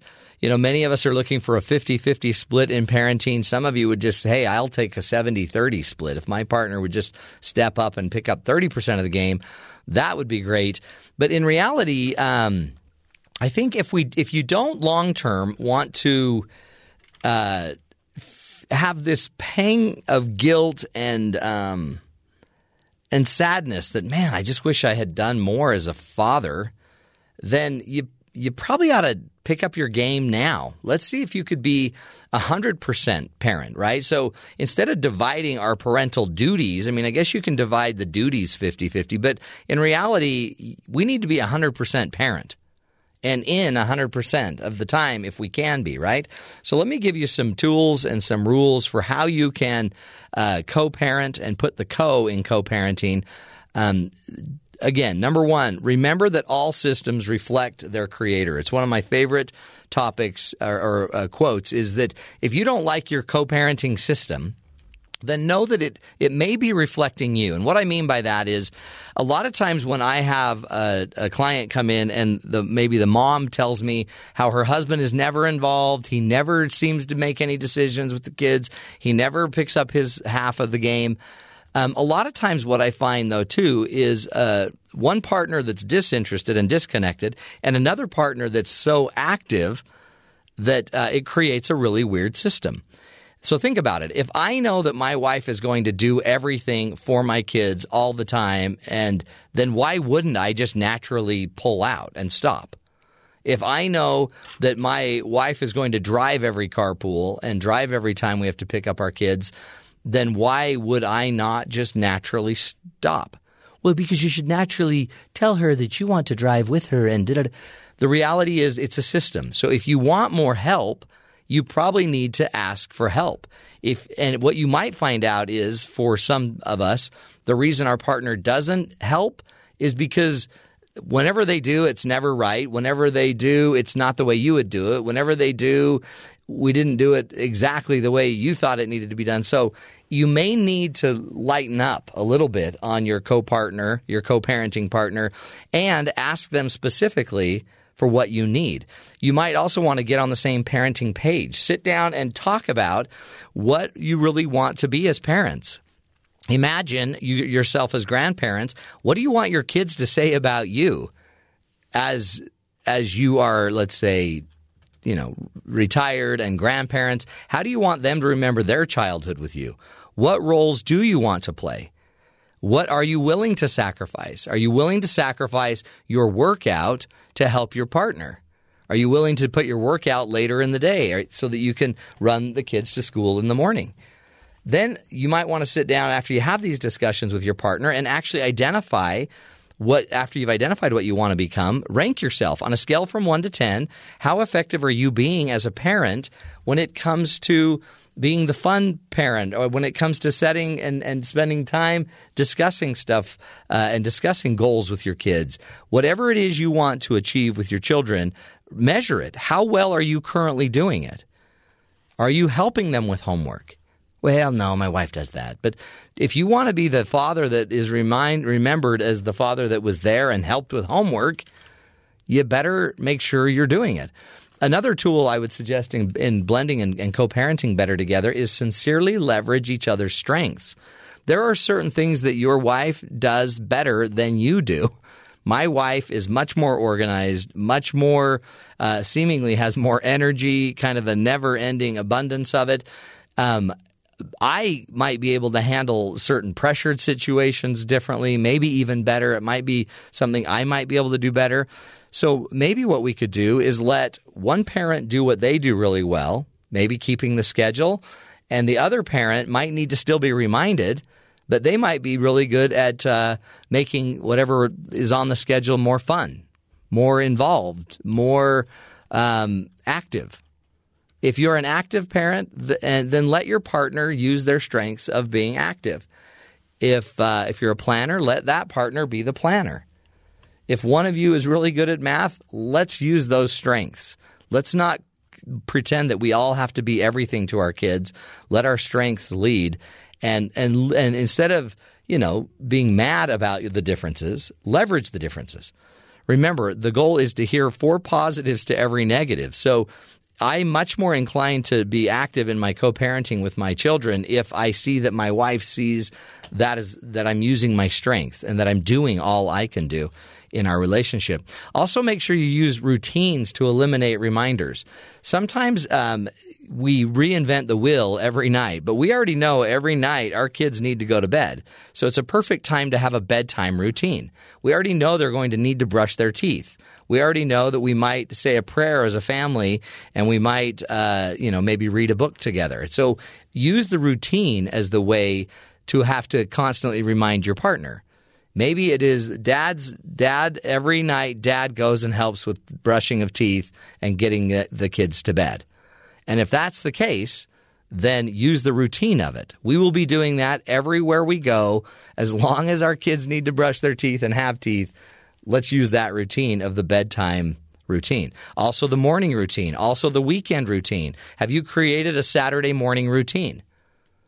Is there something that you can do to get your kids out of bed, like just making a really awesome breakfast? If my kids know that they're going to have a great breakfast, they're much more inclined to pop out of bed. Then after breakfast, we all go out and we weed. that could become the routine, or we do our chores, but use the routine instead of having to constantly create reminders and and you know nag each other. The fifth and final uh, point for putting the co in the word co-parenting is remember that the apple does not fall far from the tree. Remember that the more you understand your spouse or your co parent that you're working with, the more you will understand your children. Your genes flow from your spouse and from you into your children. So that means they share his DNA, his idiosyncrasies. And if you notice that he's hard to motivate, then you're probably going to find out that some of your kids are really hard to motivate too. So use use your understanding of your spouse and your understanding of your children to motivate both your spouse and your children. We have to crack the code in our families instead of cracking the whip. Many times we spend too much time trying to create new forms of motivation instead of just simply understanding the people that we're trying to motivate. Remember, in order to influence someone positively, you must first be influenced by them. And uh, no better way to be influenced by your spouse than to understand what their strengths are, what their goals are, what their dreams are as a parent, and then start working toward those goals together. Powerful stuff, folks. Uh, we'll take a break, come back, continue the journey. This is the Matt Townsend Show, helping you be the good in the world. I walk through the streets and I that.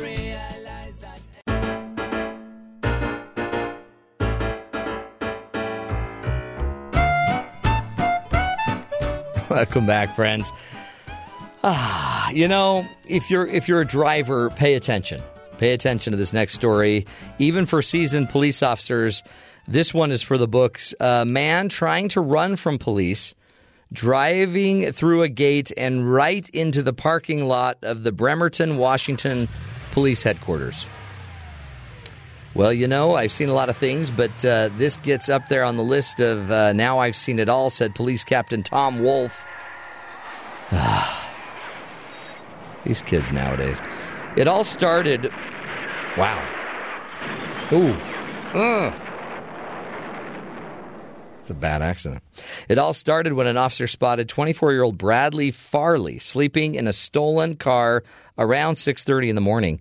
Uh, Thursday, it was in an alley just outside the Bremerton Police Headquarters. When police approached him, Farley turned on the car, hit the gas, and drove through the gate and right into the department's parking lot, according to investigators. He then made a sharp right turn, speeding toward a second locked gate, and then kept on going.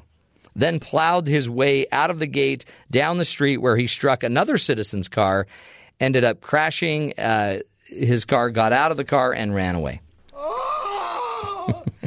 I killed it! Was Farley it, was it that Farley? Yeah, it was a different Farley. Oh, okay. Yeah, it was a different Farley. Uh, Farley was quickly captured. Police impounded the vehicle, which was stolen from Olympia. It was covered um, with scratches and dents, missing a few parts after the crashes. Inside, investigators found license plates stolen from unmarked Washington State patrol car that were parked at the office a few miles away. So he'd been stealing license plates, apparently. Police said Farley told them he planned on return. I, I was going to return those plates.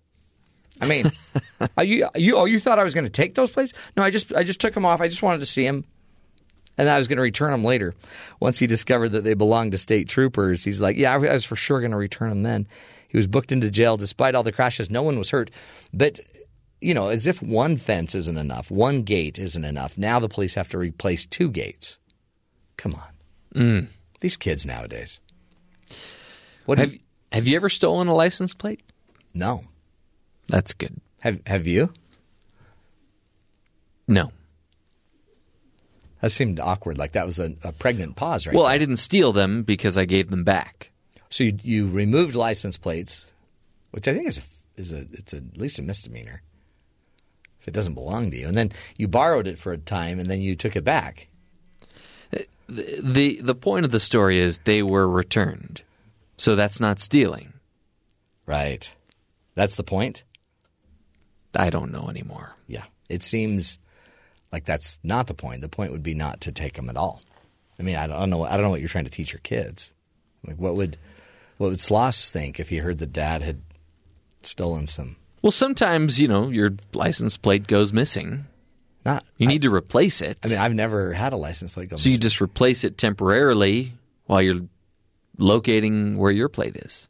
all right. So I just thought that was kind of what everybody did. So if you're a police officer and you want more information on this story, give us a call one eight five five chat BYU, and uh, you can find Jeffrey going home in about an hour and a half from right now. Watch out for the seagulls. Here's Yoda as we as we leave for this next hour. Stick with us. This is the Matt Townsend Show, helping you uh, take back your life.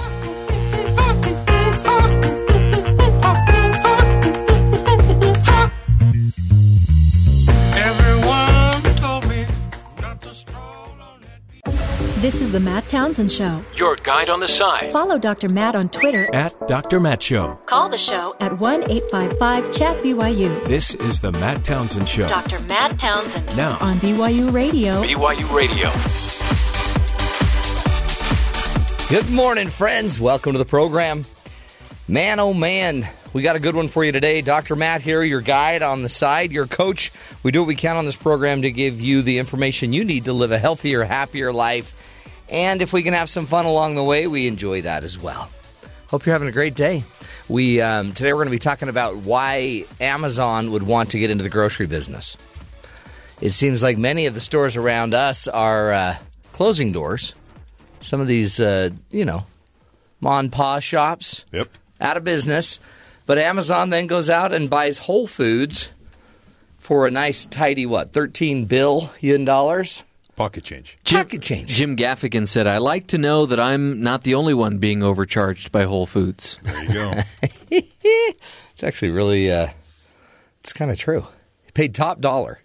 But f- for what reason? Why would this incredible uh, online giant want to go open up 500 stores? Some of the explanations I heard were uh, produce.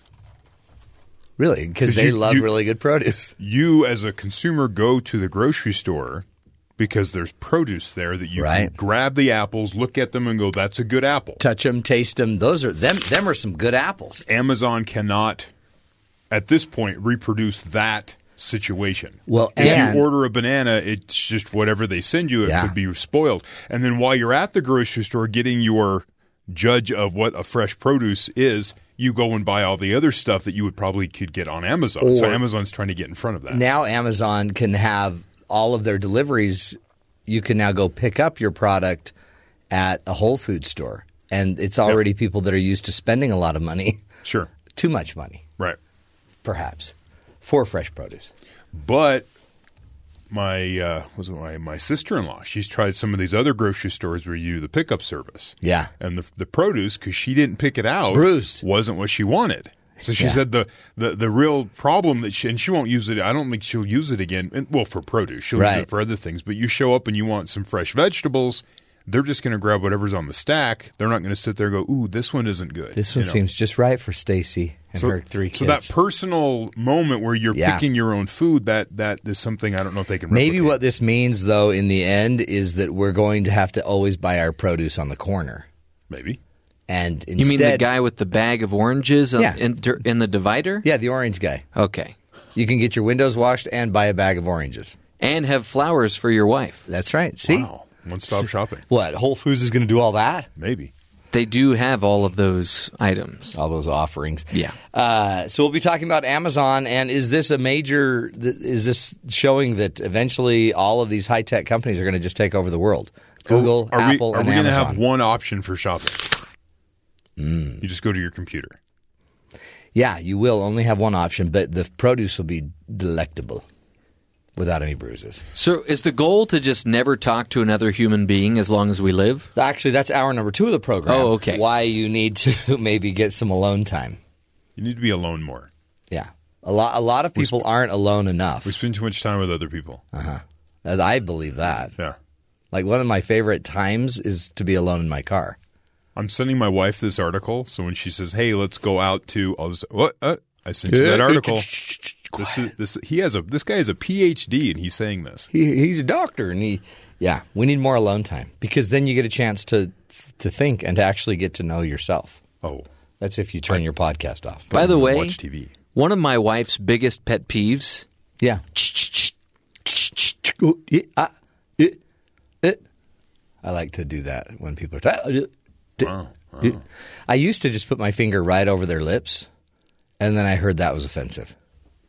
So now I just Well, if you don't shush know them. the person, sure. Yeah, you don't you don't know the person, and you're putting that. Let's just throw that out as a rule. Um, don't ever put your finger over someone's lips that you don't know. And if it's your wife, they're not going to be much happier. Oh yeah. Oh, that's just a bad moment. But you know that advice just probably saved a guy's life. Yeah. See, we helped. Like We he helped was up on a bridge, Like that- wondering whether or not to No, jump, no, or no. No, the Okay. auto Just- mechanic that you've never met that you go in and he keeps trying to shush you by putting his greasy finger on your lips. kind of tough. Yeah, kind of gross. We'll get to all that fun. Um, we've got that. Plus, of course, we're celebrating Fried Chicken Day. Three chicken tenders, taters, and gravy. I threw in a biscuit and a big old cookie. Appreciate Jeff Simpson and his solo on Biscuits and Gravy and a cookie. and a cookie. What great song. we just had some kitchen fried chicken the other day. I know you and did. it makes me sing, makes me want to sing. I haven't had any for a long time, and I'm, uh, you know, I'm not even craving it. I had coconut fried chicken last night. Ooh, no, that would be good. It was. Mmm. Why don't you bring it? Why don't you bring some here? Like Then there'd be less for me. it seems kind of selfish. Yeah. Well, what are you gonna do? Isn't that Twix's motto? Two for me, none for you. I don't remember that. Why don't Last you- time I saw Twix had two plants, a left and a right. It was really confusing 'cause Mm. they look the same to me. I'm not sure what they're doing, but Not a big deal. Uh, if you are, um, if you're worried about Twix, you know that's one thing to worry about. Another thing you can worry about is President Trump in Poland. what about he- why would that be No, concerning? no, he's just defending uh, America against every other nation that may not like us. He also questioned if Russia was involved with meddling in the election again. Yeah, they a little bit, but Yeah.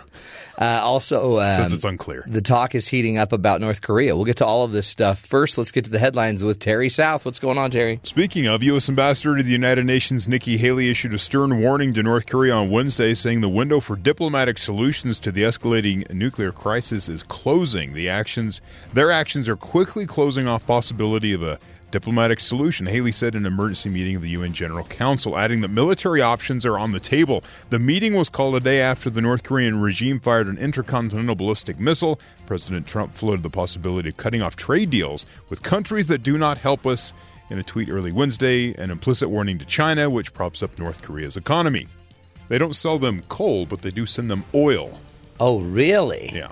So they cut off the coal because, you know, we're, we're trying to teach them a lesson, but they keep the oil flowing. Well, maybe yeah. Shut that down. You saw over the weekend or uh, over the holiday, Nikki Haley was complaining that she had to work on the 4th of July because of, and then it was like hashtag thanks North Korea. Thanks, Kim. And then she got blasted for, you know, come on, you took the job. It's your job.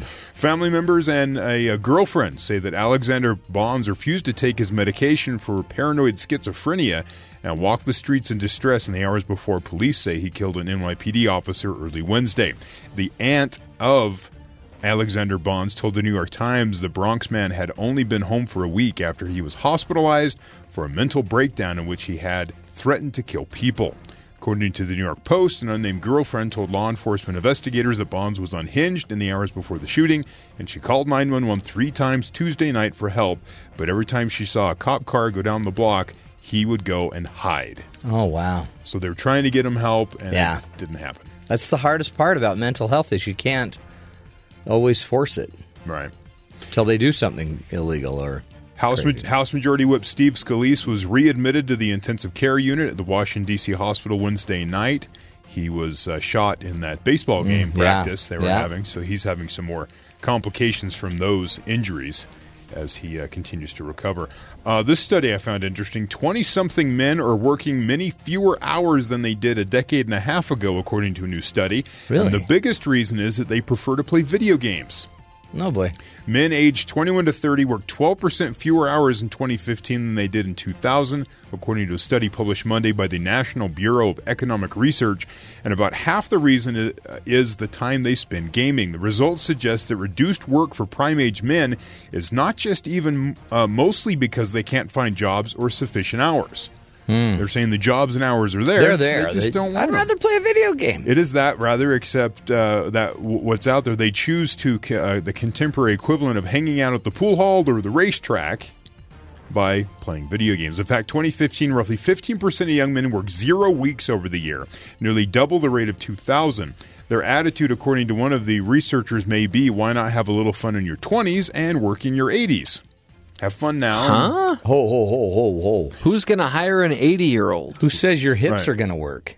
Now, this this was interesting, and I thought you would find this Yes. an interesting approach. The New York Times, uh, Jane McConnell, a video game scholar, What? yeah, no, suggested that games offer this young co- uh, this young cohort something lacking in available jobs: a meaning to life. Specifically, that I'm trying to improve the skill teammates are counting on me, and my online community is relying on me. Okay. They've developed this bond with these people, and they feel like if they don't cultivate that, they're failing them, and they're Yeah. developing a skill that they find useful. So it's almost like they're not, you know, lonely losers just sitting in the basement. Well, It's almost like now the they're study connected did by find that friends. most of these people actually are. It's like they're a part of the country club, except they can go into the club in their sweats in their mom's basement. Well, and there's no country club, and there's no posh locker room. It's all virtual, but they have friends, they develop relationships, and they feel like they're abandoning or somehow violating those relationships by not cultivating them by Oh, working. wow. If you mm-hmm. go away to work, Yeah. and you're not there to be with these people, Well, it makes sense. It's the same reason why you got to keep, you know, your social media going because Yeah. you don't want to let down all your all your fans or followers. absolutely. So the old saying, sleep when you're dead, the new saying, work when you're dead. Work when you're yeah dead or nearly dead. Mm-hmm. Oh wow. And finally, lines got long, tempers got short, and deputies were called Tuesday when a Middle Georgia uh, station sold gasoline for 99 cents a gallon. Yeah, what's up with that? This is uh, this is straight out of the Atlanta Journal Constitution, so this isn't my fault. It says, "I done got cussed out trying to get in here and get some 99 cent gas," said Richard Baker. Wow. He's a retired Vietnam War veteran. He said he, he's there to get uh, this this the gas because people out here are struggling and acting like a maniac now. The special price, which was for customers paying cash, was to run from four or three to four p.m. Tuesday afternoon. Uh, but when word got out, buyers and their vehicles came flocking. People were over here like 1 p.m., said the owner. Bibb County deputies were called in to direct traffic, some cases telling people to drive by the station, circle back, and attempt to come back in and re enter the, the establishment. The owner said, We ain't doing this again. It was a mess. Well, yeah. Donald Trump says it's gonna. Where is it? Like Ohio has uh, gas for a dollar sixty nine or something. Something like that. And he yeah. says it should even be lower than that. I done got cussed out trying to get in here and get some gas. Now, imagine that same promotion here in Utah. Be Yeah. about 10 times worse. Oh yeah, because you know everyone's already clipped their coupons. too. Anything that's free or on a discount here in Utah, forget what they it. would do is, yeah, because you would end up, they'd all come in for the cheap gas, and they'd have like a two for one coupon for hot dogs. Right. So they'd just clean the store out. Mm. Wow. Okay. Well, so uh, I guess they're never going to do that again. No. But it doesn't mean other stores in every other state shouldn't try it. I worked at a radio station group. Yeah. And one of the stations there did this. How'd that work? It worked.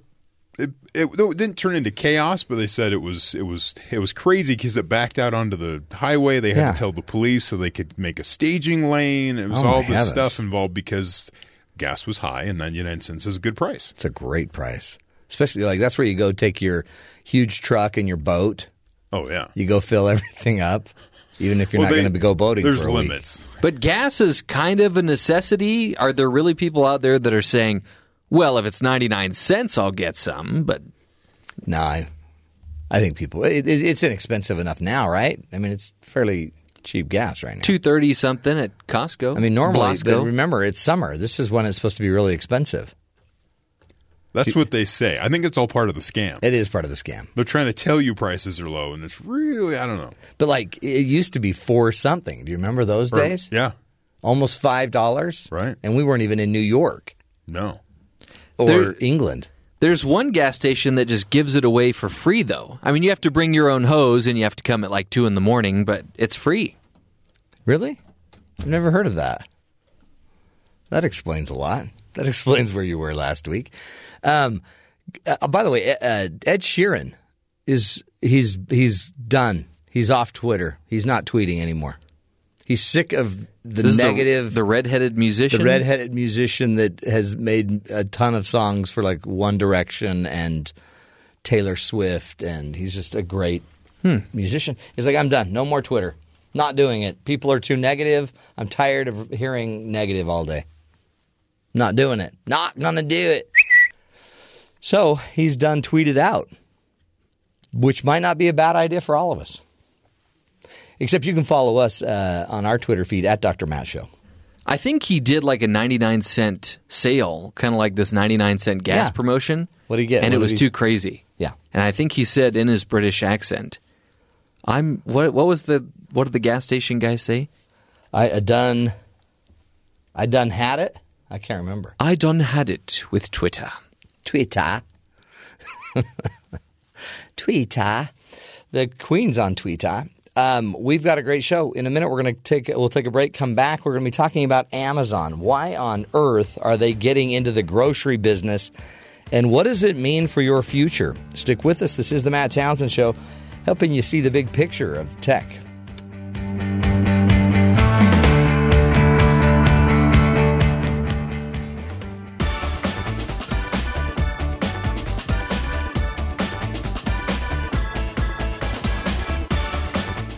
Amazon has recently rolled out their Amazon Pantry program where you can have grocery products, bananas, bread, milk, even ice cream shipped next day to your doorstep.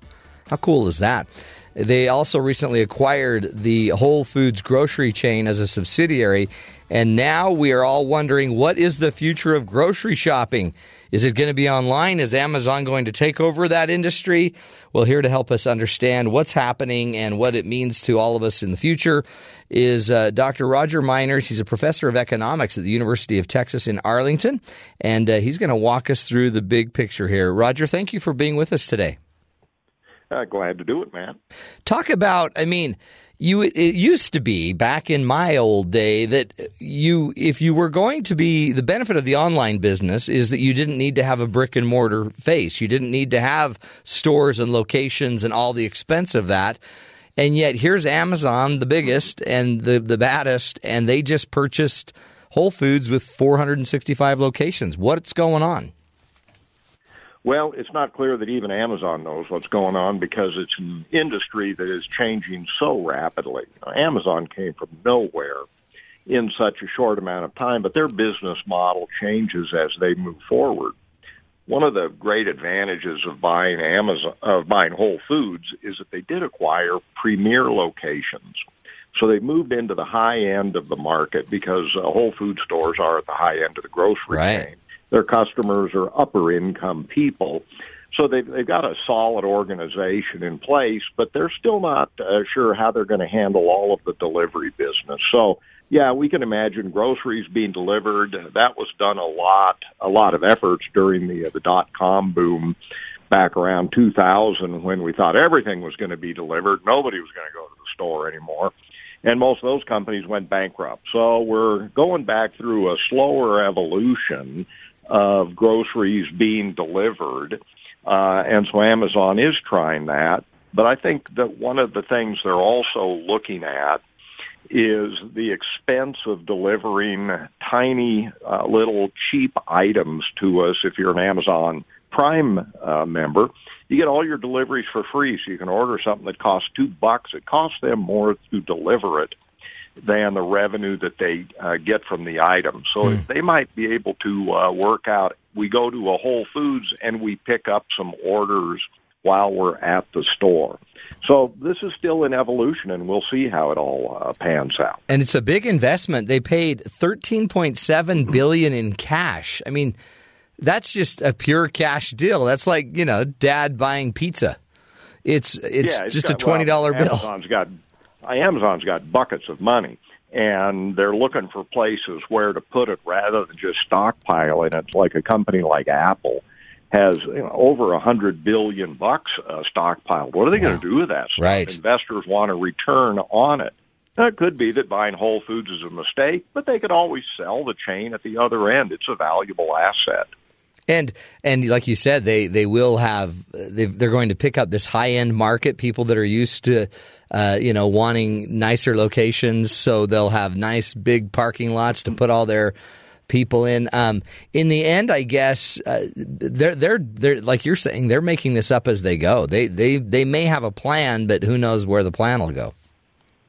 Yeah, you can't control the evolution of uh, of markets. That a lot of companies, of course, think they know what will work, but it turns out that people are looking for something a little different, or another company comes up with a product or service that's a little different that is much more appealing. So we see this constant evolution in industry of firms that seem dominant end up withering in favor of uh, some upstart like Amazon that comes along out of nowhere and changes the uh, business model.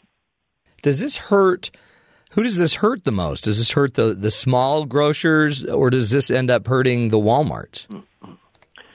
Um, yeah, they're in competition with Walmart. We see Walmart doing many of the things that Amazon is doing. Walmart is expanding their own delivery business and making it easier to order things online, go to your Walmart store.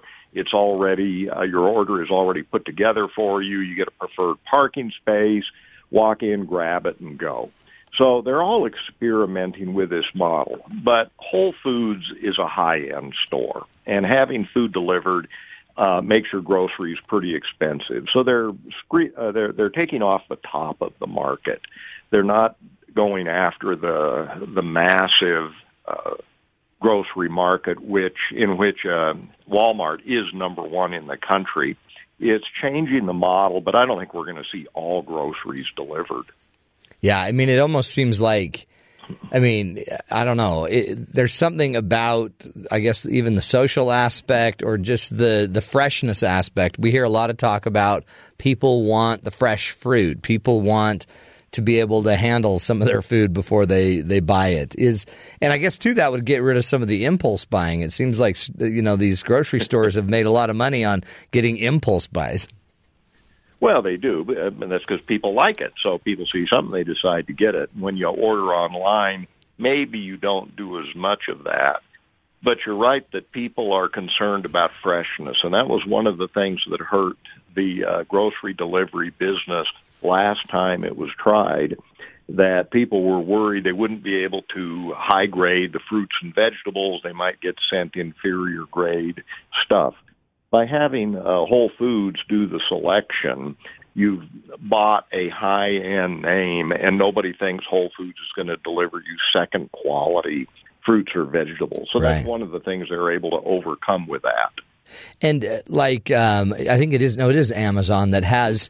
They have these refill buttons that you can put on your laundry detergent. So when you're out of laundry detergent, you just press this button and it automatically uh, puts in an order on Amazon for you, and then they'll send you your your detergent. Is do you see a day? And then too, we have all of the um, the internet. Uh, based uh, refrigerators that when you're out of milk it'll automatically uh, you know order it. it is is do you think the tech is going to become a bigger part of um, our grocery shopping experience with Amazon doing this or in the end do we still want our local grocer Yeah, I think people do like uh, going into the to the grocery store now and then and looking around at what's there and seeing things that you haven't thought of. Uh, online, you're likely just to get the same old thing time after time. So we're not going to see the uh, the grocery stores disappear. But all of these fancy ordering devices, like you said, that uh, a refrigerator that recognizes you're low on milk. Well, what if you're leaving town for two weeks? You're gonna have to go in and reprogram the dang thing to say, no, no, don't send milk now. right So, uh, I, you know, it may be that these um, little devices that you can put in your house, uh, like Alexa and all these others, will end up dominating more where you just say to that thing, uh, I need milk, I need detergent or something. So you control it rather than having automatic ordering dominating and you end up getting a bunch of stuff that you really didn't Yeah. want. Do you what do you sense because one of the things I know that they've all been running into, especially with Amazon, is is just the delivery system and uh, how their their margins aren't high enough, but sometimes they're like you were saying earlier, they're not making money on anything but the delivery. The delivery might just help them break even on certain things. Is is this in the end going to change that? We on the show we have talked about the fact that if everyone keeps buying everything online, it's going to be we're going to have really congested cities, not full of cars but full of delivery trucks. Well, it, but the congestion may go down because if people don't drive as much to go uh, to stores and so on, uh, you'll end up with fewer vehicles on the road because one truck can make an awful lot of deliveries.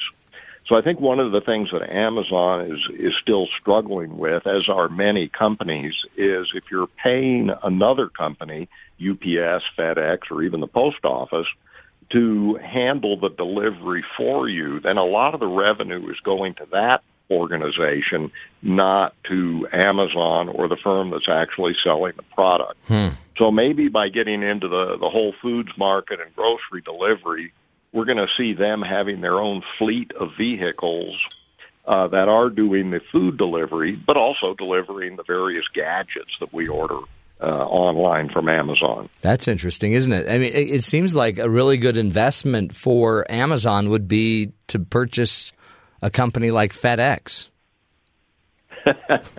well, uh, who knows? Do you They- see they a day that if they have so much from one money- end to the other? Yeah. yeah. And uh, as you know, Amazon, of course, is like other stores such as Costco that have their own uh, branded products. At, at Costco, it's Kirkland, and Amazon is developing its own branded products. And the one thing we're observing in these branded products today, such as Kirkland, is very high quality. It used to be that we thought a brand X or the store brand is kind of inferior stuff. Yeah. That's not the case anymore. Uh, Costco and Amazon want you to trust their brands and the choices they're making, and they're not going to uh, sell us junk that's not as good. So uh, they're able to tie things more and more from one end to the other as they vertically integrate more from production to delivery. Wow. This is crazy because then all of a sudden, who would have ever thought that you can go, go get a pair of Amazon jeans? I mean, it seems like not a great brand name for the for the ladies. That's right. Well, they'll they'll think of something more clever than that. Yeah, they better, huh? Let's do this. Let's take a break. We're speaking with Dr. Uh, Roger Meiners as he walks us through the insights, the ins and outs of uh, the Amazon purchase of Whole Foods. Roger Meiners is a is a Goolsby Rosenthal Endowed Chair of Economics at the University of Texas Arlington. Stick with us. We'll continue the journey. This is the Matt Townsend Show.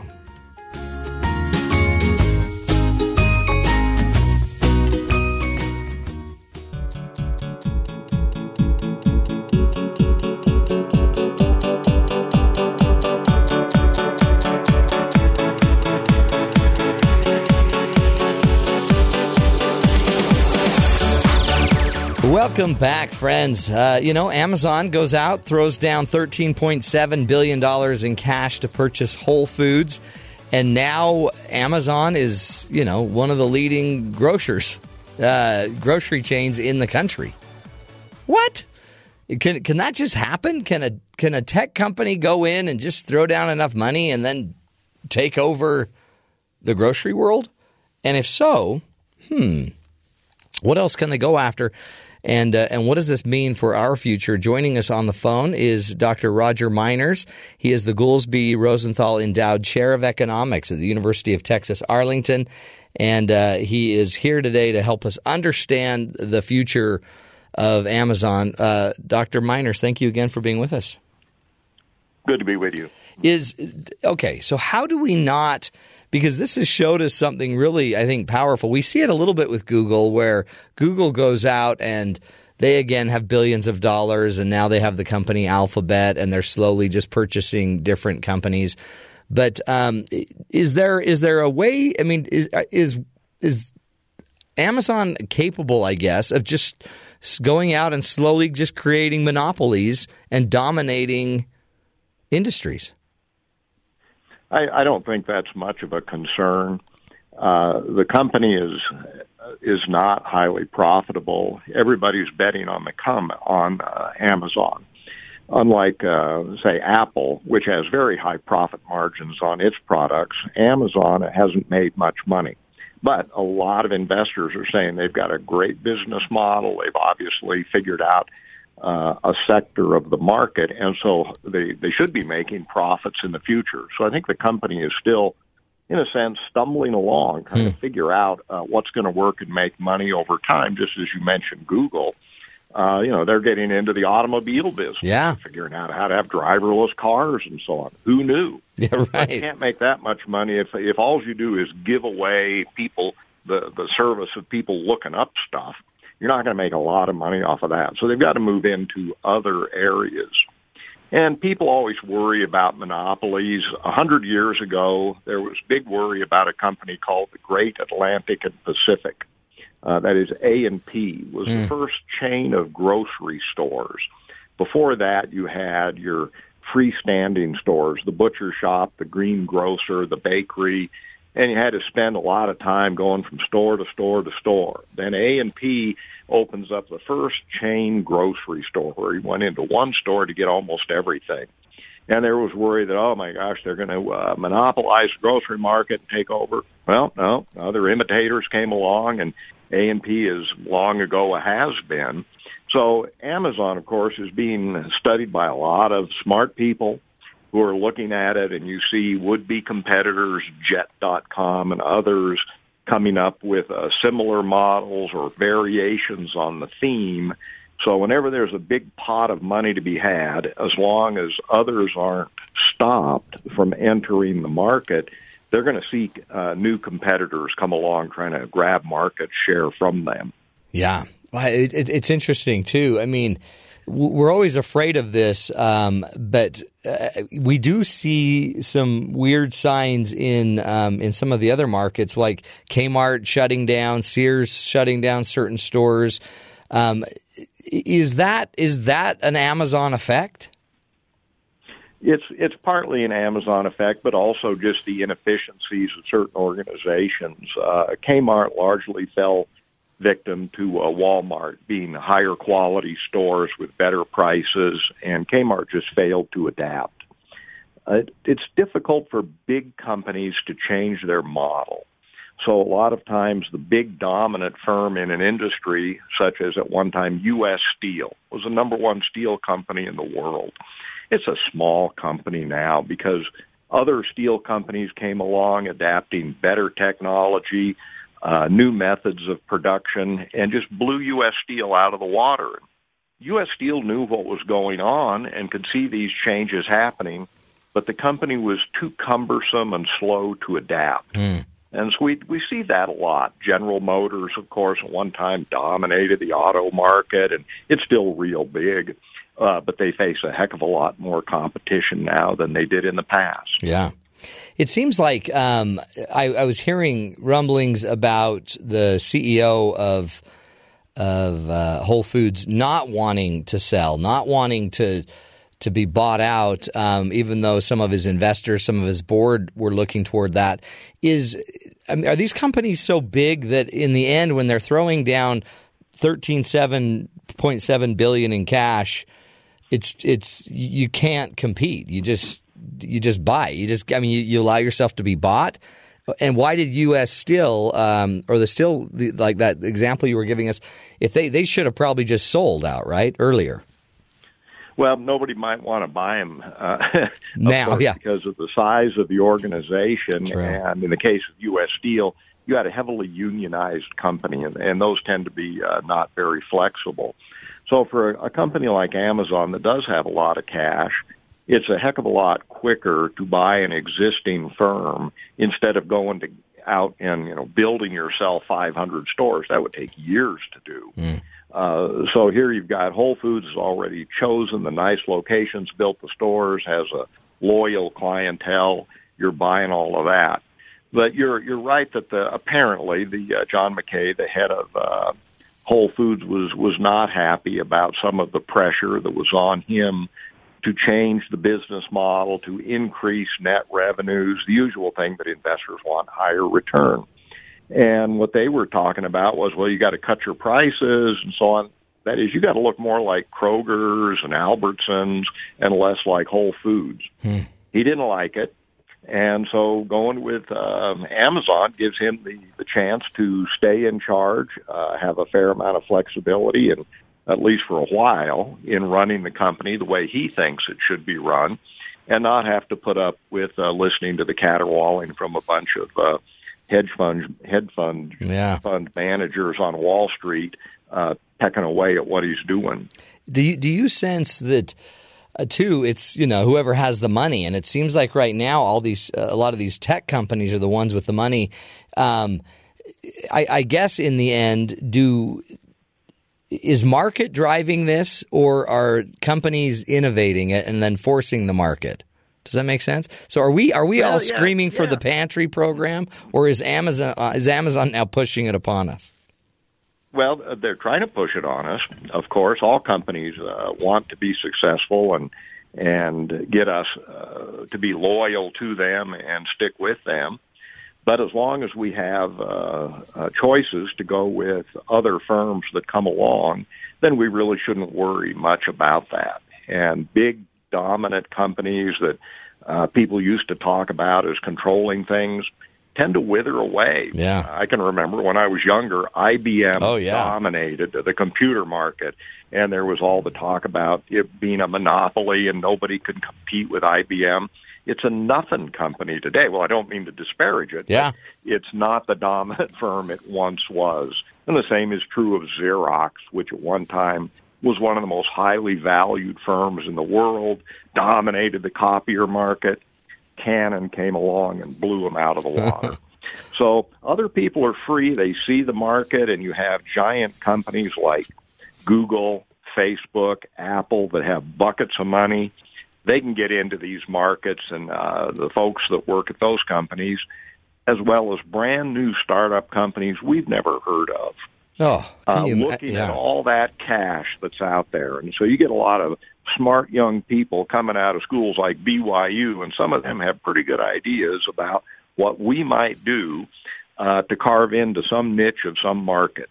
It's so true. I mean, really, think about Facebook, and um, but and Facebook is like becoming a major marketing expert, right? So, and their data. th- The other thing we've been talking a lot about on the show over the last month or two is the fact that where a lot of the money is so valuable is in the data Amazon is gathering on their people and Facebook is gathering. So then all of a sudden you take all that data and then you combine it with you know brick and mortar power in on the ground and you can create some pretty amazing things.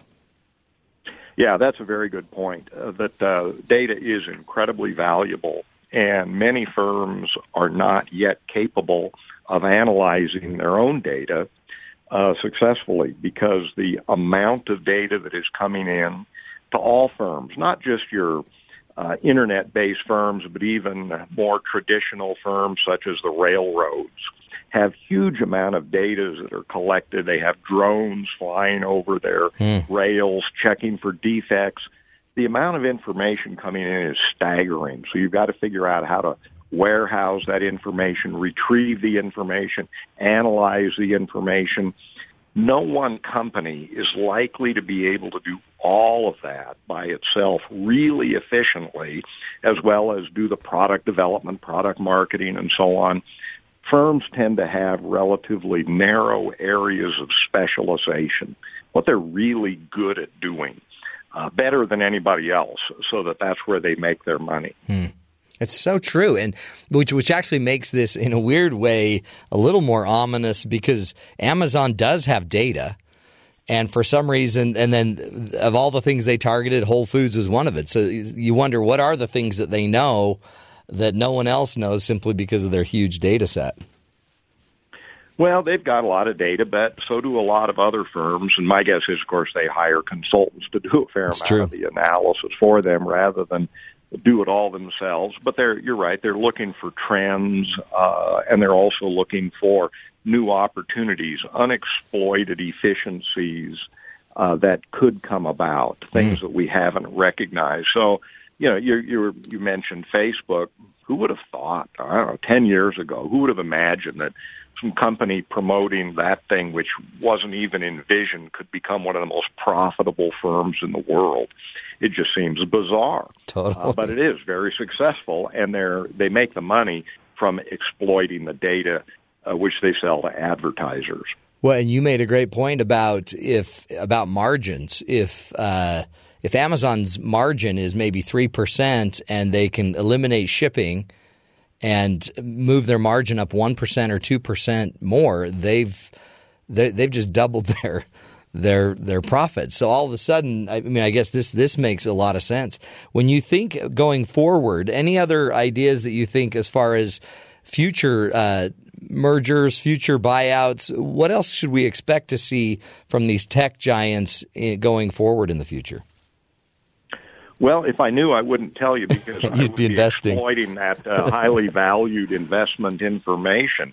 So we tend to see these things uh, such as uh, Amazon buying Whole Foods, which just seems bizarre. So it's not like Amazon buying, you know, some small company that does something immediately related to what they do. So it is these uh, these new innovations that come along that tend to surprise us and get the most attention. But the, the grocery market, compared eh, to many other industries where we've seen much more innovation, grocery stores today look an awful lot like I remember them looking 40 years ago. So it probably is an industry that uh, is ripe for more innovation. It's great, good stuff. Well, we appreciate you, Roger. Uh, it's not it's not an easy job you've got, and not not an easy task. It's economics, for heaven's sakes. It seems like uh, way over my head, but uh, we appreciate your time with us again. Dr. Roger Meiners is the uh, Goolsby Rosenthal Endowed Chair of Economics at the University of Texas Arlington, and he wrote this uh, a wonderful article on Amazon and as it dives into the grocery business with Whole Foods. Go check it out on conversation.com. We'll take a break. This is the Matt Townsend Show, helping you keep up to date on the crazy tech world. We'll be back.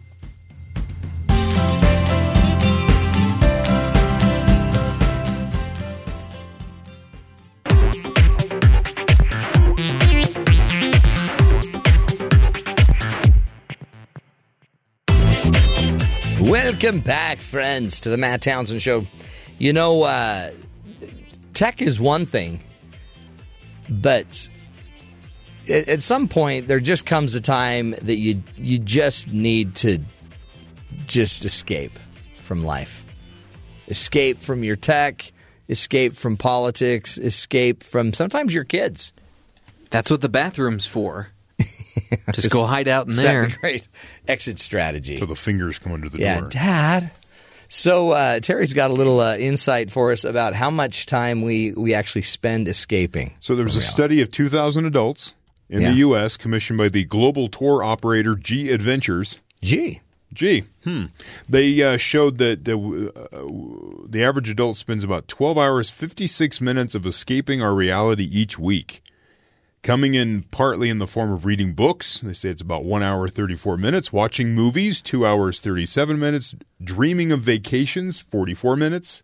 How often do you dream of vacation? Hold on, Matt? people just sit and dream about. That's what they're saying. Are they sleeping? Daily. In all, it's four years of your life that you spend escaping whatever you're doing at the moment. 22 minutes on average, a person spends daydreaming each day. To the books, films, TV we get lost in, new survey tallied. The common times and activities that people use to get away from reality. And it's about 13 hours a week. So this is about the 1258 they're saying. So about 13 hours a week. But I, I, is reading a book escaping? Sure, if you read the book, I mean, it just seems like it's it's Yep. actually Well, like if- exercising your brain. if you read the right type of book. yeah, I guess that's the key, huh? Yeah, if you're reading like an Like a uh, Harlequin romance. Like Oh, there you go. Jeff can't put those down. right. Every cover has Fabio on the cover, right? It's amazing. I would think it would be at least four hours a day because people are looking at Facebook. That's true, yeah. What about surfing all the that? net at work? So it says other popular forms of escape that uh, trended in the survey: exploring new places, fifty-six minutes; listening to music, two hours forty-seven; and playing video games, hour and a half. The most common daydream Americans confess to have is the thought of winning the lottery. That's 60%. Followed Really? by close uh, by going on vacation at 54% or traveling somewhere exotic 50%. Yeah, I don't think of any of those. Really? No, I All- think of being a dancer, like a in New York, um, Broadway, big show. Really? So, of these 2,000 Yeah. people, it says they spent 44 minutes each week fantasizing about being on vacation or planning the next one. And this says that might do, be due to the fact That's- that 63% of the survey respondents say daydreaming about vacation has helped put their mind more at ease. Well, I guess yeah, like they're dreaming about a hope that hey, I'll be going on that Disney cruise in three years. And that works into the website who ran the survey, Oh, who's uh, how a weird vacation website. that? I guess I'm just a man of simple tastes. If I'm not dreaming about a plate of nachos, I'm You're probably eating a plate of nachos. Well, or I'm just dreaming about getting to sleep in, which never happens. But is that what you think about? Yes. At 7:30 last night, I was dreaming about oh, So you were wouldn't it be asleep great at 7:30? To, no, wouldn't it be great Oh, you were to be dreaming though? Yeah, yeah. That's uh It's just interesting because I, man, my head. Uh, maybe I just have this ability to turn everything else off. So look, the top 10 daydreams according to the survey. Okay, yeah. Winning the lottery, as we talked Weird, about. yeah. Going on vacation. Uh-huh. Traveling somewhere exotic, which I'm not sure what the difference between Yeah. vacation and traveling somewhere Seems exotic. same. Uh, being on the beach. Yeah. Again, vacation. Doing something adventurous. Speaking my mind. Some people dream of speaking yeah, their that's like number, what, eight, there there's seven there. And then Yeah. meeting the one, oh, that one perfect, the special Yeah, perfect one. Yeah. Uh, quitting my job Oh, okay. while yeah. sitting at your job dreaming of quitting. yeah, and how you're going to quit? Yeah. and then the final one is errands that I need to do. Wow. What's weird? I, I I have a whole I have a different mind because I don't think of like ninety percent of those things. What are the top moments that you would daydream? Oh, I daydream all through the show. Okay. What about your vacation to Branson, Missouri? That was awesome. I've I've been to Branson, spent a week there one night. As uh, was it Homer Simpson said, it's Vegas if God built it. Branson, Missouri. You Branson's really cool. You it could really go to the cool. you could go to the Brady brunch there. Oh, I've never been to the Brady brunch. Yeah. But I, I went with a high powered member of the Branson community, and so we could go to any show we wanted to. Not to brag. Whoa. wow. It was pretty cool. Matt knows people. It was pretty cool. But, you know, you- you can only go to so many shows before you're like tired of shows. Well, that's interesting. Okay, good. Now, so now everybody knows Yeah. what they should be daydreaming about. And we spend four years of our lives doing it. Man, I never even think about the lottery, but apparently I need to pick up my game. All right, fun stuff. We'll take a break. When we come back, we'll continue the journey. This is the Matt Townsend Show, helping you be the good in the world.